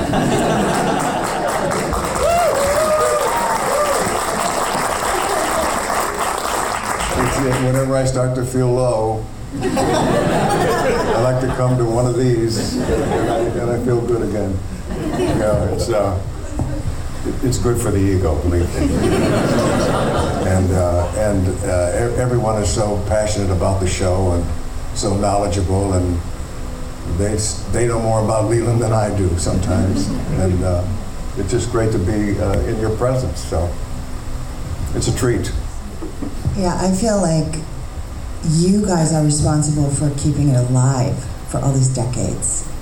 And so for us to be able to come and say thank you to you guys, um, because it wouldn't, we wouldn't be here if it wasn't for you guys. We wouldn't, it wouldn't have had all this long life if it wasn't for you guys. So we get to say thank you. Okay, thank you. Thank you guys for coming. Now, after hearing Ray Wise and Cheryl Lee in my hometown on a weekend where I got to be Cheryl Lee's bodyguard, um, I'm feeling pretty good. Ugh, I'm depressed again. This trip is too long. I mean, in the movie, it seems so fun. Of course, he had Harry Dean Stanton waiting for him. What do I got? Brian? Nothing could cheer me up. What's the next step? Ooh, Women of Lynch book. Hey, that's the book I did. All right. Now, you know what? You know what? Ben and Brian are worth it. That's why I'm riding here. That's why my butt's been jiggling for 17 hours. It all makes it worthwhile. Yes. Women of Lynch book. Let's take a listen in. This is going to be good. You know, I heard it's still for sale at bluerosemag.com and they're beating Amazon's price. Pretty good Lynch book for your collection.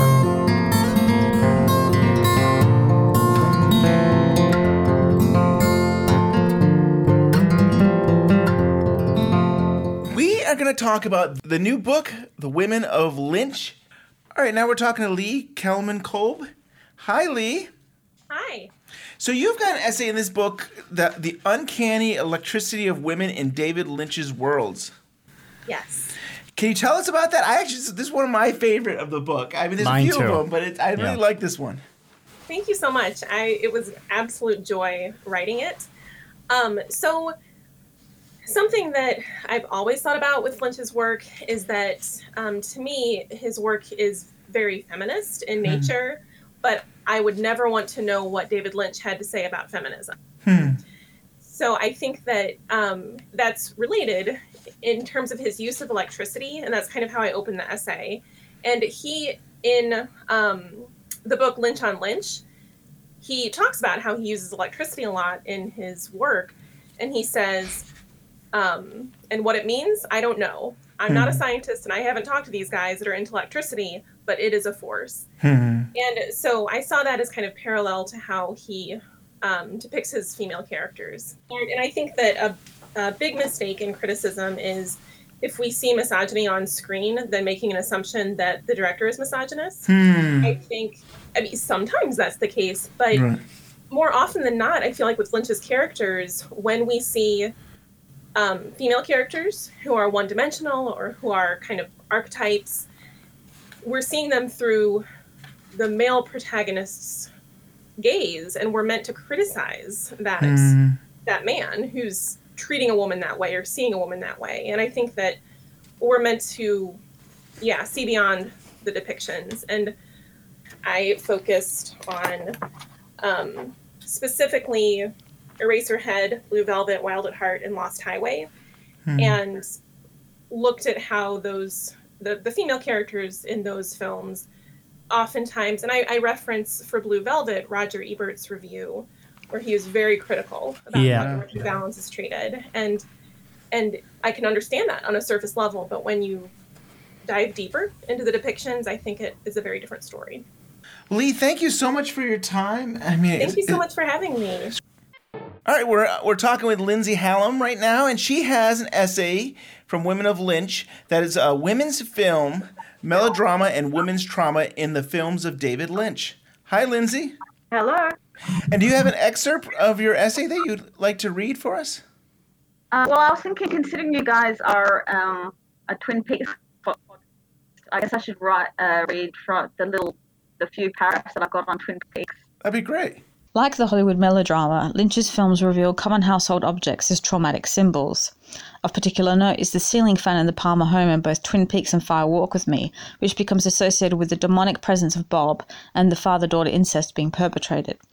As Richard Martin writes, the ceiling fan lies above the landing that Laura's father, Leland, crosses from his bedroom, which he shares with his wife, to the bedroom of his daughter, quote, breaking the boundaries of normal familial relations, end quote. In Fire Walk With Me, close ups of the ceiling fan are intercut with Laura on the staircase looking up at the fan as she hears Bob whisper to her, I want to taste through your mouth. This scene points to further transgressions beyond the taboo of incest, as Bob wishes to possess Laura completely, violating the very boundary that separates not just bodies, but souls. The ceiling fan in the Palmer home is situated at the top of the staircase, another element of the home that carries symbolic significance. Martin again cites examples from melodramas such as Written on the Wind, Bigger Than Life, and Home from the Hill, where climactic moments take place in the stairs, arguing that the staircase is, quote, a prime venue for the symbolization of unequal power or altered perspective, end quote. This is certainly the case in the scene from Fire Walk with Me, as Laura is shot from a high angle, emphasizing her lack of power as she looks upward. Bob is not physically present, but his voice overwhelms her,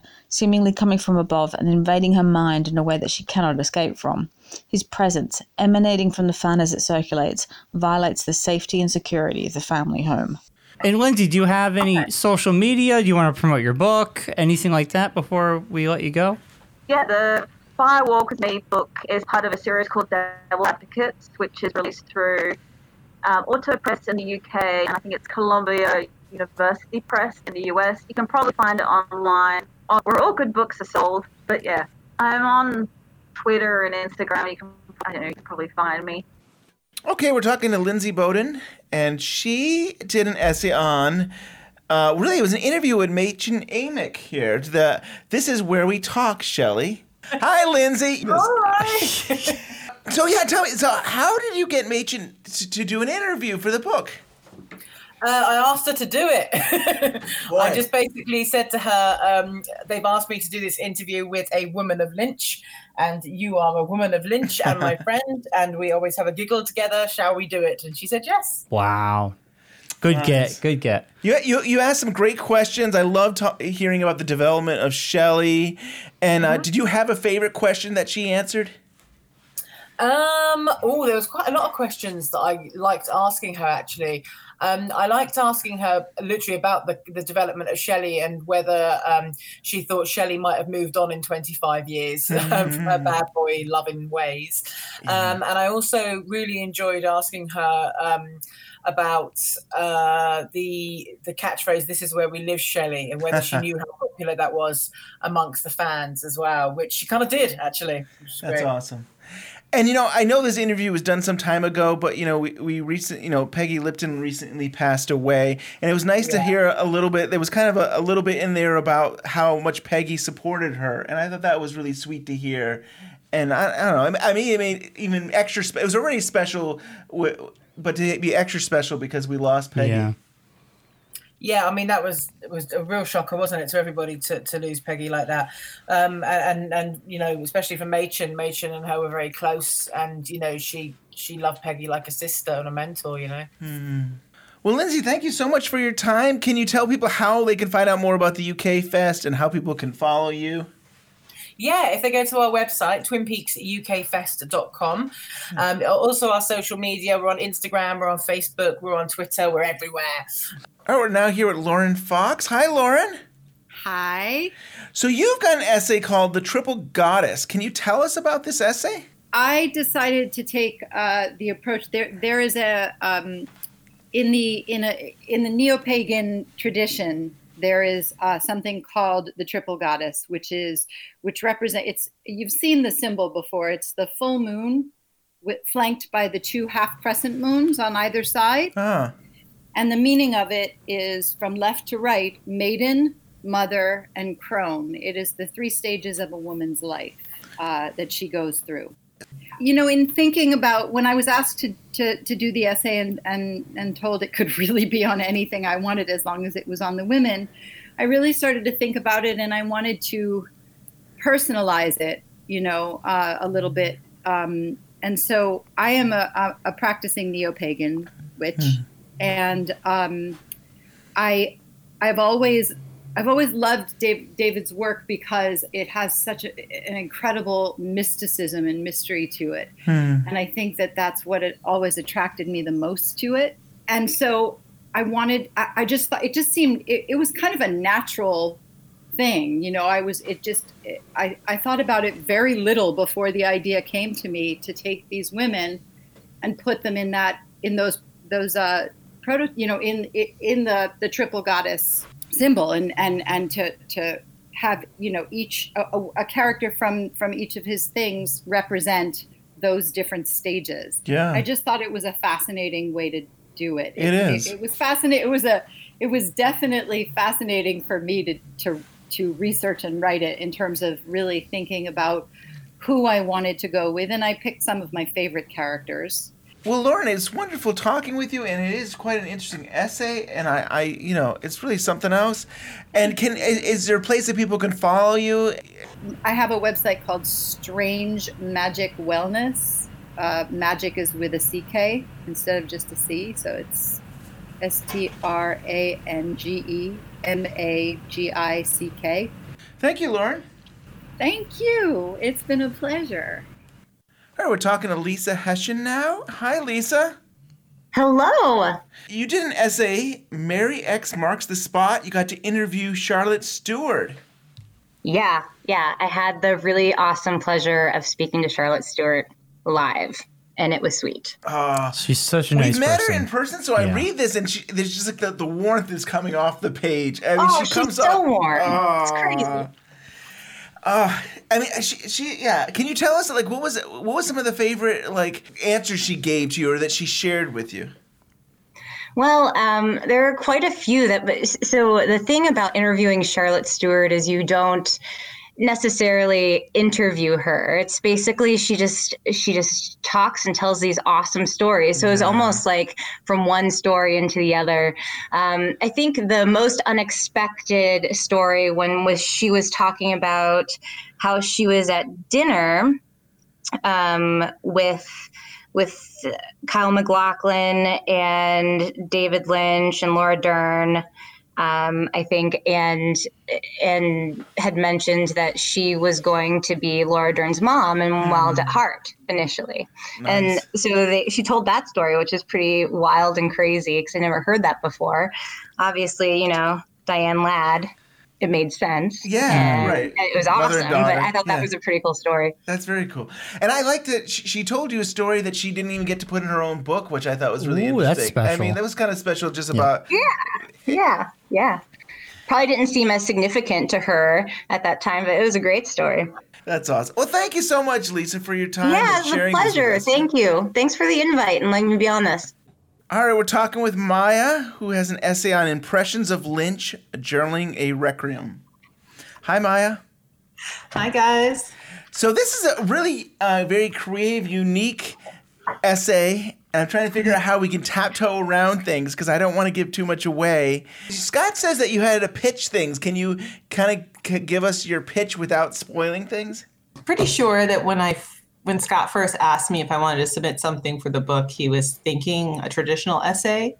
Yes. Uh, but I, I'd actually had an idea uh, to do like a journal style.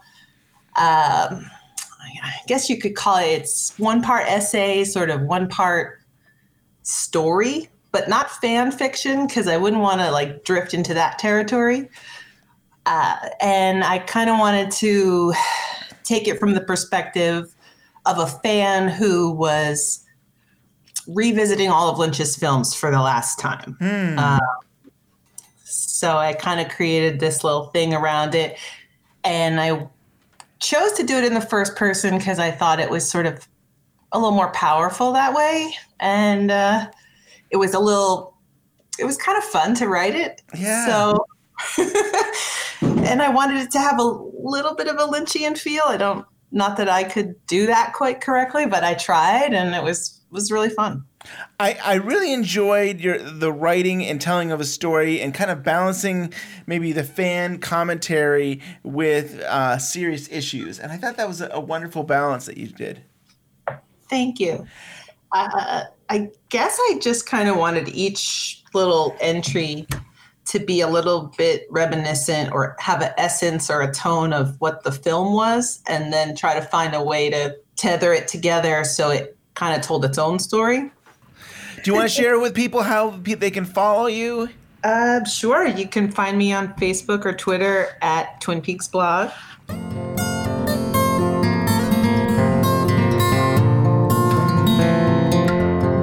Okay, these noise canceling headphones are killing me. I, I gotta take them off. Ah, there it is. Oh, the low drone. I feel like Josie's in the wall somewhere, and I'm just walking around looking for where that humming is coming from. It's fine. Ignore it. It's worth it. Just got a couple more. Now we've got the Women of Lynch book. No, we already did the Women of Lynch book. I'm starting to lose it. Maybe I just wanted to promote my own book again? That doesn't sound like me. No, we've got season one March Madness again. It's the Lynch Madness thing. I mean, crazy. It would be crazy. I don't know. I'm not crazy. It doesn't matter. It's just to take a Oh, no, no. Keep driving. It's worth it. All right, we're going to get excited. Last round of March Madness, or Season Madness, or Some Madness, or I'm thirsty. Oh, I wish I had that bucket. It's interesting how this played out because both these episodes, you guys unanimously picked it. Like, uh, the episode two and the pilot, you all agreed on it, and that was these are the only two episodes you all agreed on. so this is why it's going to be very interesting now. Oh man. Um, so one, one- one other interesting note is I'm just looking at your paper here. Um, episode seven has the highest IMDb rating. Right. Every yeah, every one of these. So Wait, I don't- higher than I'm the- not sure who's watching Twin Peaks, but anyway. yeah, episode seven does have a nine point one rating, which is interesting. time it was not popular. I mean, it, a lot of people liked it, but it was controversial, right? More Epis- than any of the other episodes. The pilot. Episode no, seven. no, the the season one finale because they didn't reveal the killer and everything. Oh like yeah, there was. Um, uh, Cooper gets shot. well, I think there were a lot of people were expecting it to be revealed or something significant to be revealed, at least in that episode seven, and um, it was nothing. It was just, you know, it's just one giant cliffhanger. Just cut the film in half and said, "There, that's all you're gonna get." So I think there were some people who were frustrated. So we're gonna start. We're gonna end the show the like the way we started it off. Francine, Francine, we're starting with you. Um, this is really tough again because I would say that these are two of the most iconic episodes in, of the whole show.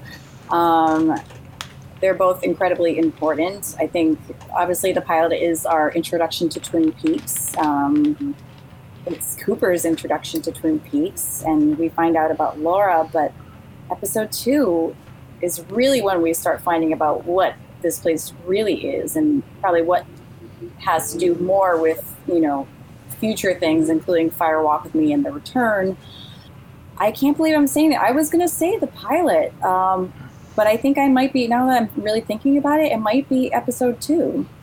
I, I like that answer, Francine. You, you're not, you're not And have any opinion on this. This is not a political debate. I can I can weigh in. Uh, we're moving on But to. what if this is tied then? Oh, we don't know. We don't know. Uh, we're moving on to uh, John. Um, okay. I got to say, before we started this, I thought for sure I knew what the winner was going to be. Now I'm not so sure. Um, uh, and but when we when we do know the winner, I want to make another final comment about something about these two episodes. But I'm going to wait on that. I'm going to. Everyone knows this, I think, from hearing me in other places. But the pilot is my choice for sure. I picked the pilot because I think it's absolutely perfect. And I and this is my I don't get me wrong. I love episode two, and as I said when when we were we were going through that first round, uh, episode two was the one, was the episode that, you know, made me the Twin Peaks fan that I am. So you would think I would choose it, but I use the desert island uh, scenario. If I had to take one episode, one chapter of Twin Peaks uh, with me to a desert island, what would it be? And it would be the pilot. Um, I just think it's perfect in every single way. I, I love it.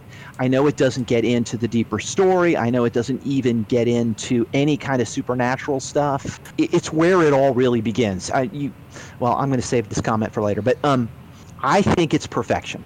So I choose the pilot. All right, John. Thank you for that. Joel Bocko. All right. Uh, so no matter what I say, um, Ben and possibly then you are going to be the deciding votes, which seems appropriate. Maybe. So which way am I going to tip it? Um, I'll say this for so as I said, I saw episode one, and I actually also saw episode two before the pilot, and uh, and that's and after I saw episode two and the dream sequence, I said, okay, I'm going to stop this series till I can see it properly because that was amazing, and I want to watch this the right way. So I waited a couple years for the gold box. Fortunately, I didn't have to wait that long. Wow, that is dedication. I know. Well, now it seems crazy because I watched Twin Peaks so much, but at the time it's just like, oh, I'm to other movies and TVs. So it's just like, but anyways, uh, so the pilot when I finally saw it, I, I admired it a lot. I think it's uh, probably the, I think uh, definitely the most perfectly executed piece of Twin Peaks. It just from beginning to end, and I think that's as in some ways as much Frost as Lynch. There's just a beautiful sense of like a, a stone being thrown in the water and the ripples going out. We see Laura unwrapped, then we go a little further to her family, then we go a little further to her friends, and then the town, and it's just beautifully executed that first half hour. And then Cooper comes in and it brings a whole new flavor to the show. And to me now, I think the most interesting thing about the pilot that I love to think about is it almost exists in this alternate universe where you can imagine it ending and just ending like that. Forget the European ending for a minute. And we never know who killed Laura. And all we're left with is this lonely town out in the woods, hmm. you know, the fog rolling in. And it could be anything could have happened, and we'll never know. And there's this whole mysterious other side of the town, and this other something out there that we can't quite touch and reach and it's just and you can see why Lynch is in love with that idea. Now that said, when I put in episode two after episode one, I'd, I'd liked that Bob scene, but I still wasn't totally sold on the show. And when the it opened with the shot of the Horne family sitting around the table, and just you could hear the scratching of the silverware on the plates, this high angle shot, wide lens, beautifully framed. Nobody says a word for two minutes and way before David Lynch popped up, you know, directed by David Lynch, I had been thinking in the previous episode, well, gee, maybe he just produced this show. Maybe he was like a creator. I didn't know anything about it. Uh, I didn't think they were going to solve the murder even. And uh, I thought maybe he was just like a creative consultant or something. But when this scene happened, I said, this was directed by David Lynch. And his credit popped up, and I was just sold from that point on in this episode to me, this is the crown jewel of season one. It's where so many things that haven't quite kicked in yet in the pilot come in. And I, if, if I admire the pilot, I have a sort of cerebral admiration, this is totally visceral for me. This is like just intoxicating. So, episode two. Wow. You're making me. Ner- I'm getting nervous here. I'm getting real I, I feel like this is like a rematch because we had uh we did the Lost Highway one and it was Joel and then it's my I'm the one. yeah, uh, I'm getting nervous. I, if you don't know what to say, I feel like I have to add at least one more thing. Add one more thing. I, I feel like, like again, I was going to pick the pilot, and it, it is a beautiful, perfect episode, and it, it, it's wonderful. And but the more I think about it, episode two literally changed people's lives. It changed the way we view time and space, and the afterlife, and also possibly people's sexuality. Mm. Uh, with Audrey's dance, that that was even though it was the music is not rock and roll. That was a very rock and roll moment. Yeah. it was pretty life changing for a lot of people. So I'm that's I, I feel even stronger about episode two. All right, Ben. They made their cases. Where are you going with this? Well, you know, I think going coming into to do the show today, I said, you know, it, it seems like the pilot, you know, it was always I can remember everything about it. I mean, it's every there's every beat. It's so it's just so well made. But my love is episode two. Mm. my love, I mean, like if I think about Twin Peaks, I think of the Red Room. I think about the mystery, and I mean, so that's like that's where my heart is. I mean, I would. It's a good. The pilot's really good but it's it doesn't have those elements that I, I fell in love with Twin Peaks, and it was that it was that red room, and and Joel said it best about the whole idea of how David Lynch shot that. I loved going into that and the Hornes just eating. And you're just waiting and waiting, and it's just like they don't do that on television. And I, to me, that was like so brilliant. So I mean, I for me, it has to be. I can't believe this too because I thought it was going to be the pilot, but it's got to be episode two.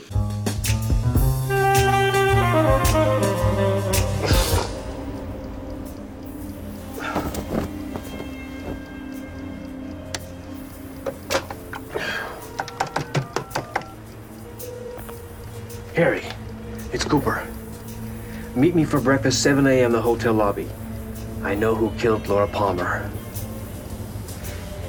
No, it can wait till morning.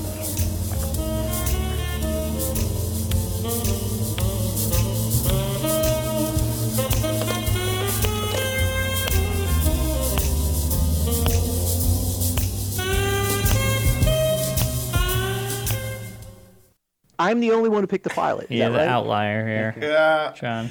I will say I was going to say this earlier. I didn't, want to sway anybody, but I it is hard to divorce the dream sequence. I, I know it's in episode two, but it was shot way way earlier. You know, and it- I- I know it's not part of the pilot, and I don't consider it part of the pilot. I don't. I wouldn't use that as you know extra argument to to pick the pilot because it's not. Um, But um, you know, we talk about the fact that it was shot out of order and that uh, episode two was shot much, much later, but that last 15 minutes was in fact shot much, much earlier.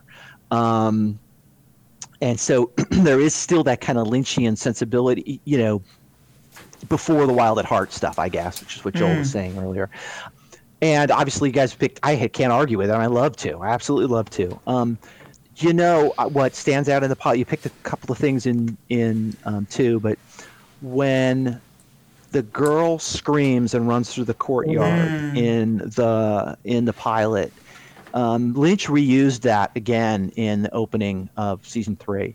Wow. And um, that to me is is Laura Palmer right there. That I we don't even know who that girl was.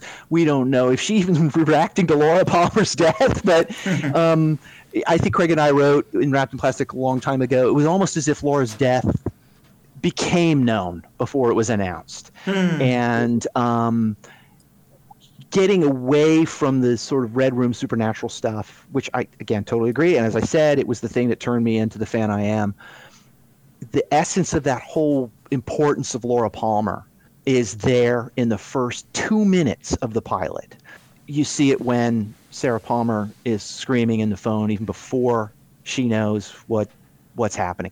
So um, those are my those are my. I, I'm I'm not trying to sway anybody or change your minds, but those are the things that still stay with me, and it's why I think I could watch the pilot uh, without ever watching anything else again. Just just the pilot, and I I'd still be kind of like, yeah, okay, I'm I've got Twin Peaks. So anyway, that's my final as the only voter on the pilot. Oh.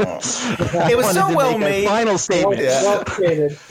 The pilot is so well made, and I can probably almost like remember everything that happens in that. And for me, sometimes it's there's so much grief in that first episode, in that pilot and Mm. stuff. Like you Mhm. have, and that sometimes that's harder. I think as I'm older, sometimes to see the mom Mm. is grieving and the father's grieving and and the the school is grieving, everybody's grieving, and it's like. I don't know. It's it's a it's heavy in some ways, and Mm. it's painful. You have the principal gr- crying. I mean, everybody is is in Andy. pain, and yeah, Andy's He's crying. crying. I mean, that's kind of almost comical, but it's.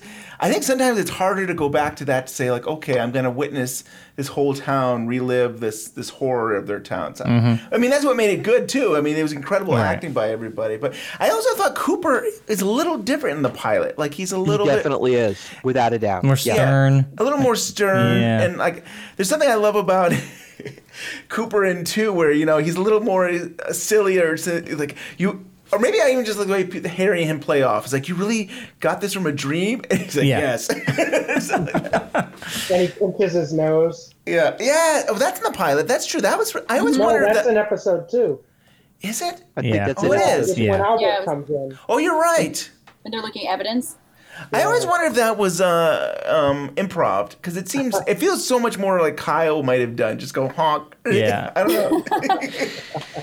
Yeah, don't don't forget to. I mean, if you want a little humor, you got that dancing kid in the school hallway. Oh, that's There true. you go. And you got Bobby. Bobby's dancing too. His Bobby's Yep. dancing backwards or whatever. Yeah. that's true. Well, ladies and gentlemen, I, I thank you. We have our winner of season one madness, episode two, which I think everybody going into this was thinking it's going to be the pilot. I did.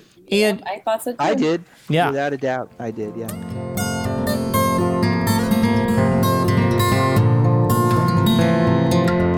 Oh god, it's been 17 hours. I'm freezing.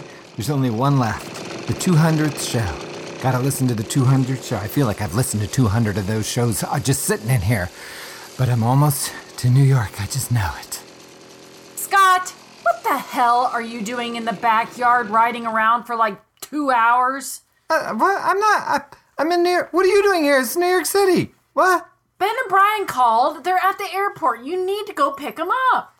Dad, you've been in the backyard for like hours. It's so embarrassing. I'm not. I thought I was. How did. What? How long has it been? Oh boy.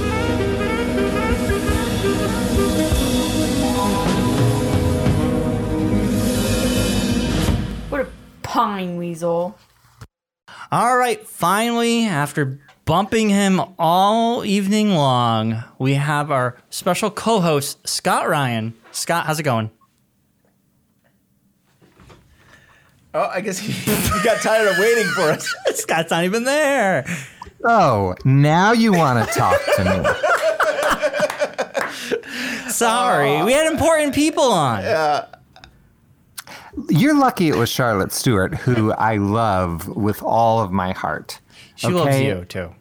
You know, I mean, since it's Charlotte, I guess I'm okay with being relegated to the back of the episode, like some 25 years later promo. Oh, we saved the best for last. We kind of did. I mean, those are the appetizers. This is the main course, Yes. honestly, because we got some big announcements that are going to be dropping today. Uh, we yes. do. We do. But before we get to that, 200 episodes. Yes. I, I thought we would name them all. Oh no, we won't. No. Number one. we name them all. Oh God. Um, what do you remember about episode 142? That was really my my most important question. I do. I do remember all the episodes that we had you on. So Scott, you were always the one that said, you know, you guys should take it easy. You should go a little slower. You don't have to do a, a show every single week. And we were like, oh no, no, no. We are gonna, we are always gonna, be, we have to be on every single week. And we did that for a, a good amount of time. Four years. Four, almost four years Yeah. of, of nonstop. Uh, you know, I think, yeah, maybe I got sick one day, but I, for the most part, we've never missed an episode. Right. A week. And then all of a sudden in March, we decided to go bi weekly. And we were just like, okay, we can slow down a little bit. We can. And has anyone noticed or cared? No. No, and we, I, I don't know if we should say this, but we, you know, we still get a, a, almost the same amount of people. I mean, like same amount of downloads, and I don't know how that's possible Yeah. unless we were doing so much that people couldn't keep up with them. Well, that's the problem. That's what I kept telling you. There was too much Ah, content, too and much people content could keep people. up. Yeah. That is amazing. So, but we were we were still working on Twin Peaks even when we weren't doing the podcast. I mean, I think that's the, the crazy thing here. And I, Yeah. and I guess that's our announcement. And and you're on the show, Scott, because we are going to come out with a book, and you're going to publish that book, which is I know it's very exciting, and you're calling it the Chron- Chronicles of Scott Ryan. Is that what the book is? yes, it's, we, we, we, we are so fascinated with you that we wanted to do a whole life story of Scott That Ryan. Ryan, we've been following him around for, Right. for the last four years. no, I mean it's it's a Twin Peaks Unwrapped book. It's going to be based on the podcast. We've got a lot of interviews. It's kind of our journey, and uh, I think if we do it right, it'll feel like a community journey. I mean, I think it'll be just more than just Brian and Ben. It'll be it'll feel like it's part of the community. Right.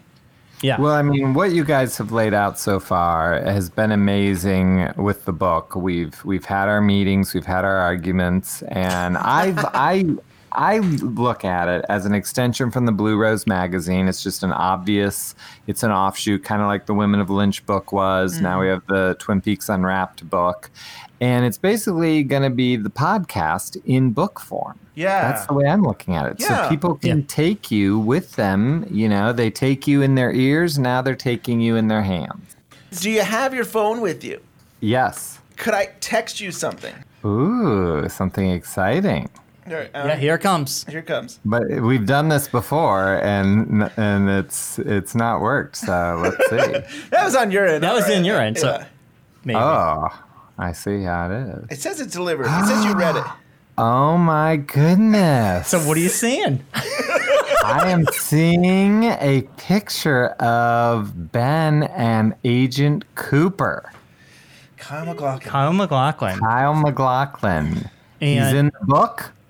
He's in the book. We have we got an interview with him, and he is going to be in the book. And I think that's what we're announcing right now that that we got an interview with Kyle, and uh, He will be in it's the gonna be good. So exciting! I know. Huge. I don't know. and Uh, and, you know, all our Oh. fans, our friends are going to be saying, "How did you get that?" And I don't know. we don't, we don't know how he just- did it. It's just uh, lucky. Also, with the pre-order, if everything goes as planned, there will be a link for only the people who pre-order this book will get a special podcast and part of that interview. Yeah, it'll be a sample, a sample uh, with Kyle. It'll be a sample of other people we've interviewed, just to give you a little taste of what what the book is going to be like. And it's only for pre-order people. Right. It's special. It will never go out to the public. So when you pre-order the book, you get something special. We give them back.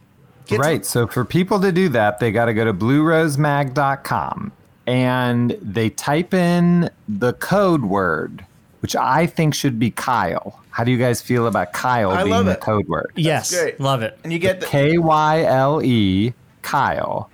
And when they get that, they get $5 off the cover price and a link to a special Kyle MacLachlan um, interview. Um, this book is going to sell so much that I'm going to quit my job. I'm quitting. I'm quitting the Blue Rose. John Oh, Thorne's on his own. I'm out. Aw. We're yeah, going to I- just be rolling in it. yeah. So this is very exciting for us. And, yeah, it's um, huge. And like, yeah. I, we, I think, I think we interviewed him in April. Was it? We've been holding on to been this for a has while. been, this has been hard for us to hold on to since April. And then the picture that Scott saw was I actually went to New York and he had a wine tasting, but it was more than a wine tasting. It was a whole dinner. So I think I spent maybe three hours with him, and I was like the first one to leave because I had to go back home, and it took a couple hours to get Drinking home. wine. Yes, but I got to drink wine with Kyle for a few hours, and, that and you was hugged them. Oh, you know, you were supposed to say that. don't, don't embarrass me. Oh, that's nothing embarrassing Why? about that. You hug. Why? You hugged Agent Cooper. Oh, I yeah, know. yeah. Kyle's would say, "Hey, yeah, you get- Yeah. I think we all were drinking enough. And Uh, it's, good That times. is so great. I mean, that's like that's that's the white whale is getting Kyle. You know what I mean? Like that's Yeah. that's the one. So that is uh, spectacular. Yeah, and so you know to have all of the things you you guys have reached out to a ton of people and and they're going to be in the book and it's sort of I look at it as yes, you know, you've got the podcast, but it's the journey of what happened with Twin Peaks coming back because you guys were right there on that wave to Mm. Totally. capture that moment and excitement. yeah. Exactly. I to- you're totally right, and I think that's Right. where the community will really appreciate it because it, it's like it's not only our journey, but it's everybody's journey. Get, getting to go back and kind of relive that in a way. Yeah. And not only Scott, this book is it is a time capsule for our podcast, but it's also going to be a keepsake for our podcast because we have one more announcement. In 50 more episodes, the end of next year, we are ending the show. Yep.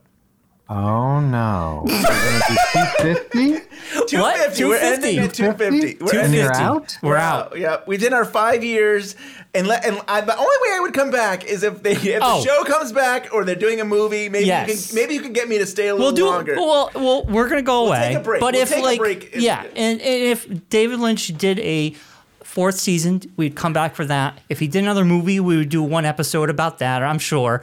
But we're we're Yeah, just gonna go our on a hiatus Yes. for an undisclosed amount of time. right. Well, you're getting 50. You still got 50 episodes to Yeah. enjoy that we will. that put means you got still got two more best ofs with Scott Ryan. Yes. But, but but where am I gonna live? where, where do I go if you guys go away? I, have, I, We'll I still mean, be would friends. I We'll have to still go in the red room and talk to Josh? This is horrible. Yep. We got a year and a half. We got a year and a half left. So, but we wanted to make that announcement as well. Yeah, so I mean, I think that's another way to say yeah, that this yeah, this is a keepsake to remember. Oh yeah, that podcast. And, yeah, yeah. when you're 80, oh, I remember this Right. podcast I used to Right. listen to, and you know, you'd have that. well, you, the what you guys have honestly done is unbelievable. You you pretty much got everyone. You've talked to everyone, and you've been go getters, and and that's the cool part. Uh, because it's easy to say, ah, wouldn't it be cool if we got Amy Shields? Wouldn't it be great if we had Michael Horse or whatever? But you guys got these people and have captured their thoughts and their memories and, and let everyone hear about it. And, uh, you know, it's amazing.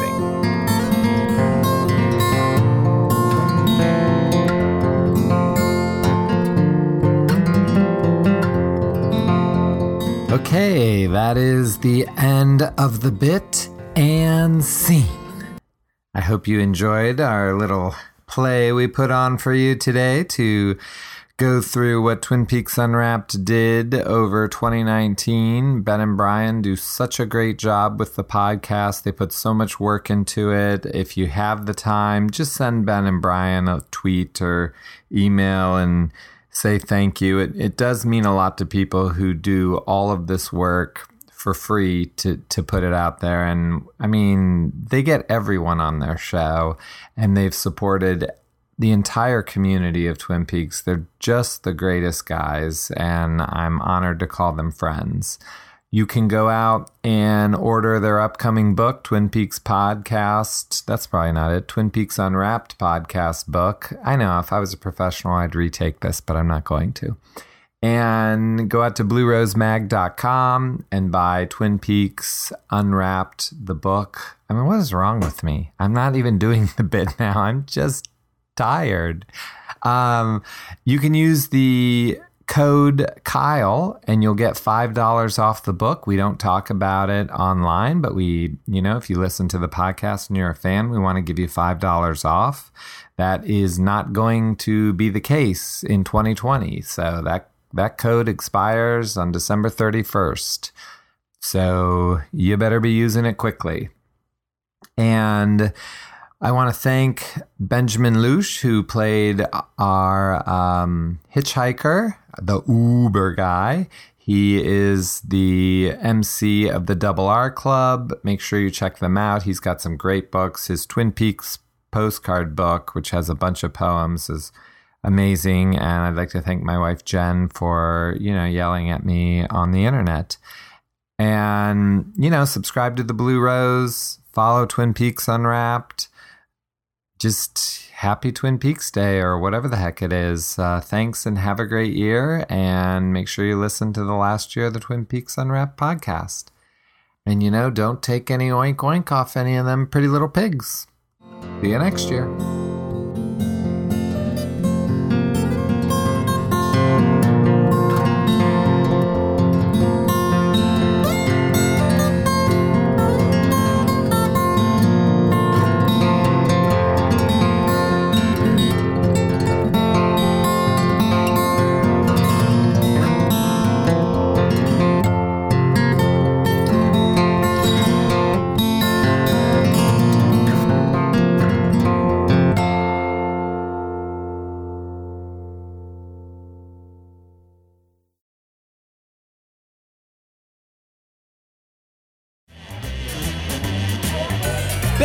Have you seen Scott Ryan? No, but he said he was coming. He was because I haven't seen him anywhere. I think he said he was going to get here by lawnmower or an Uber. Oh boy. Uber. Uber.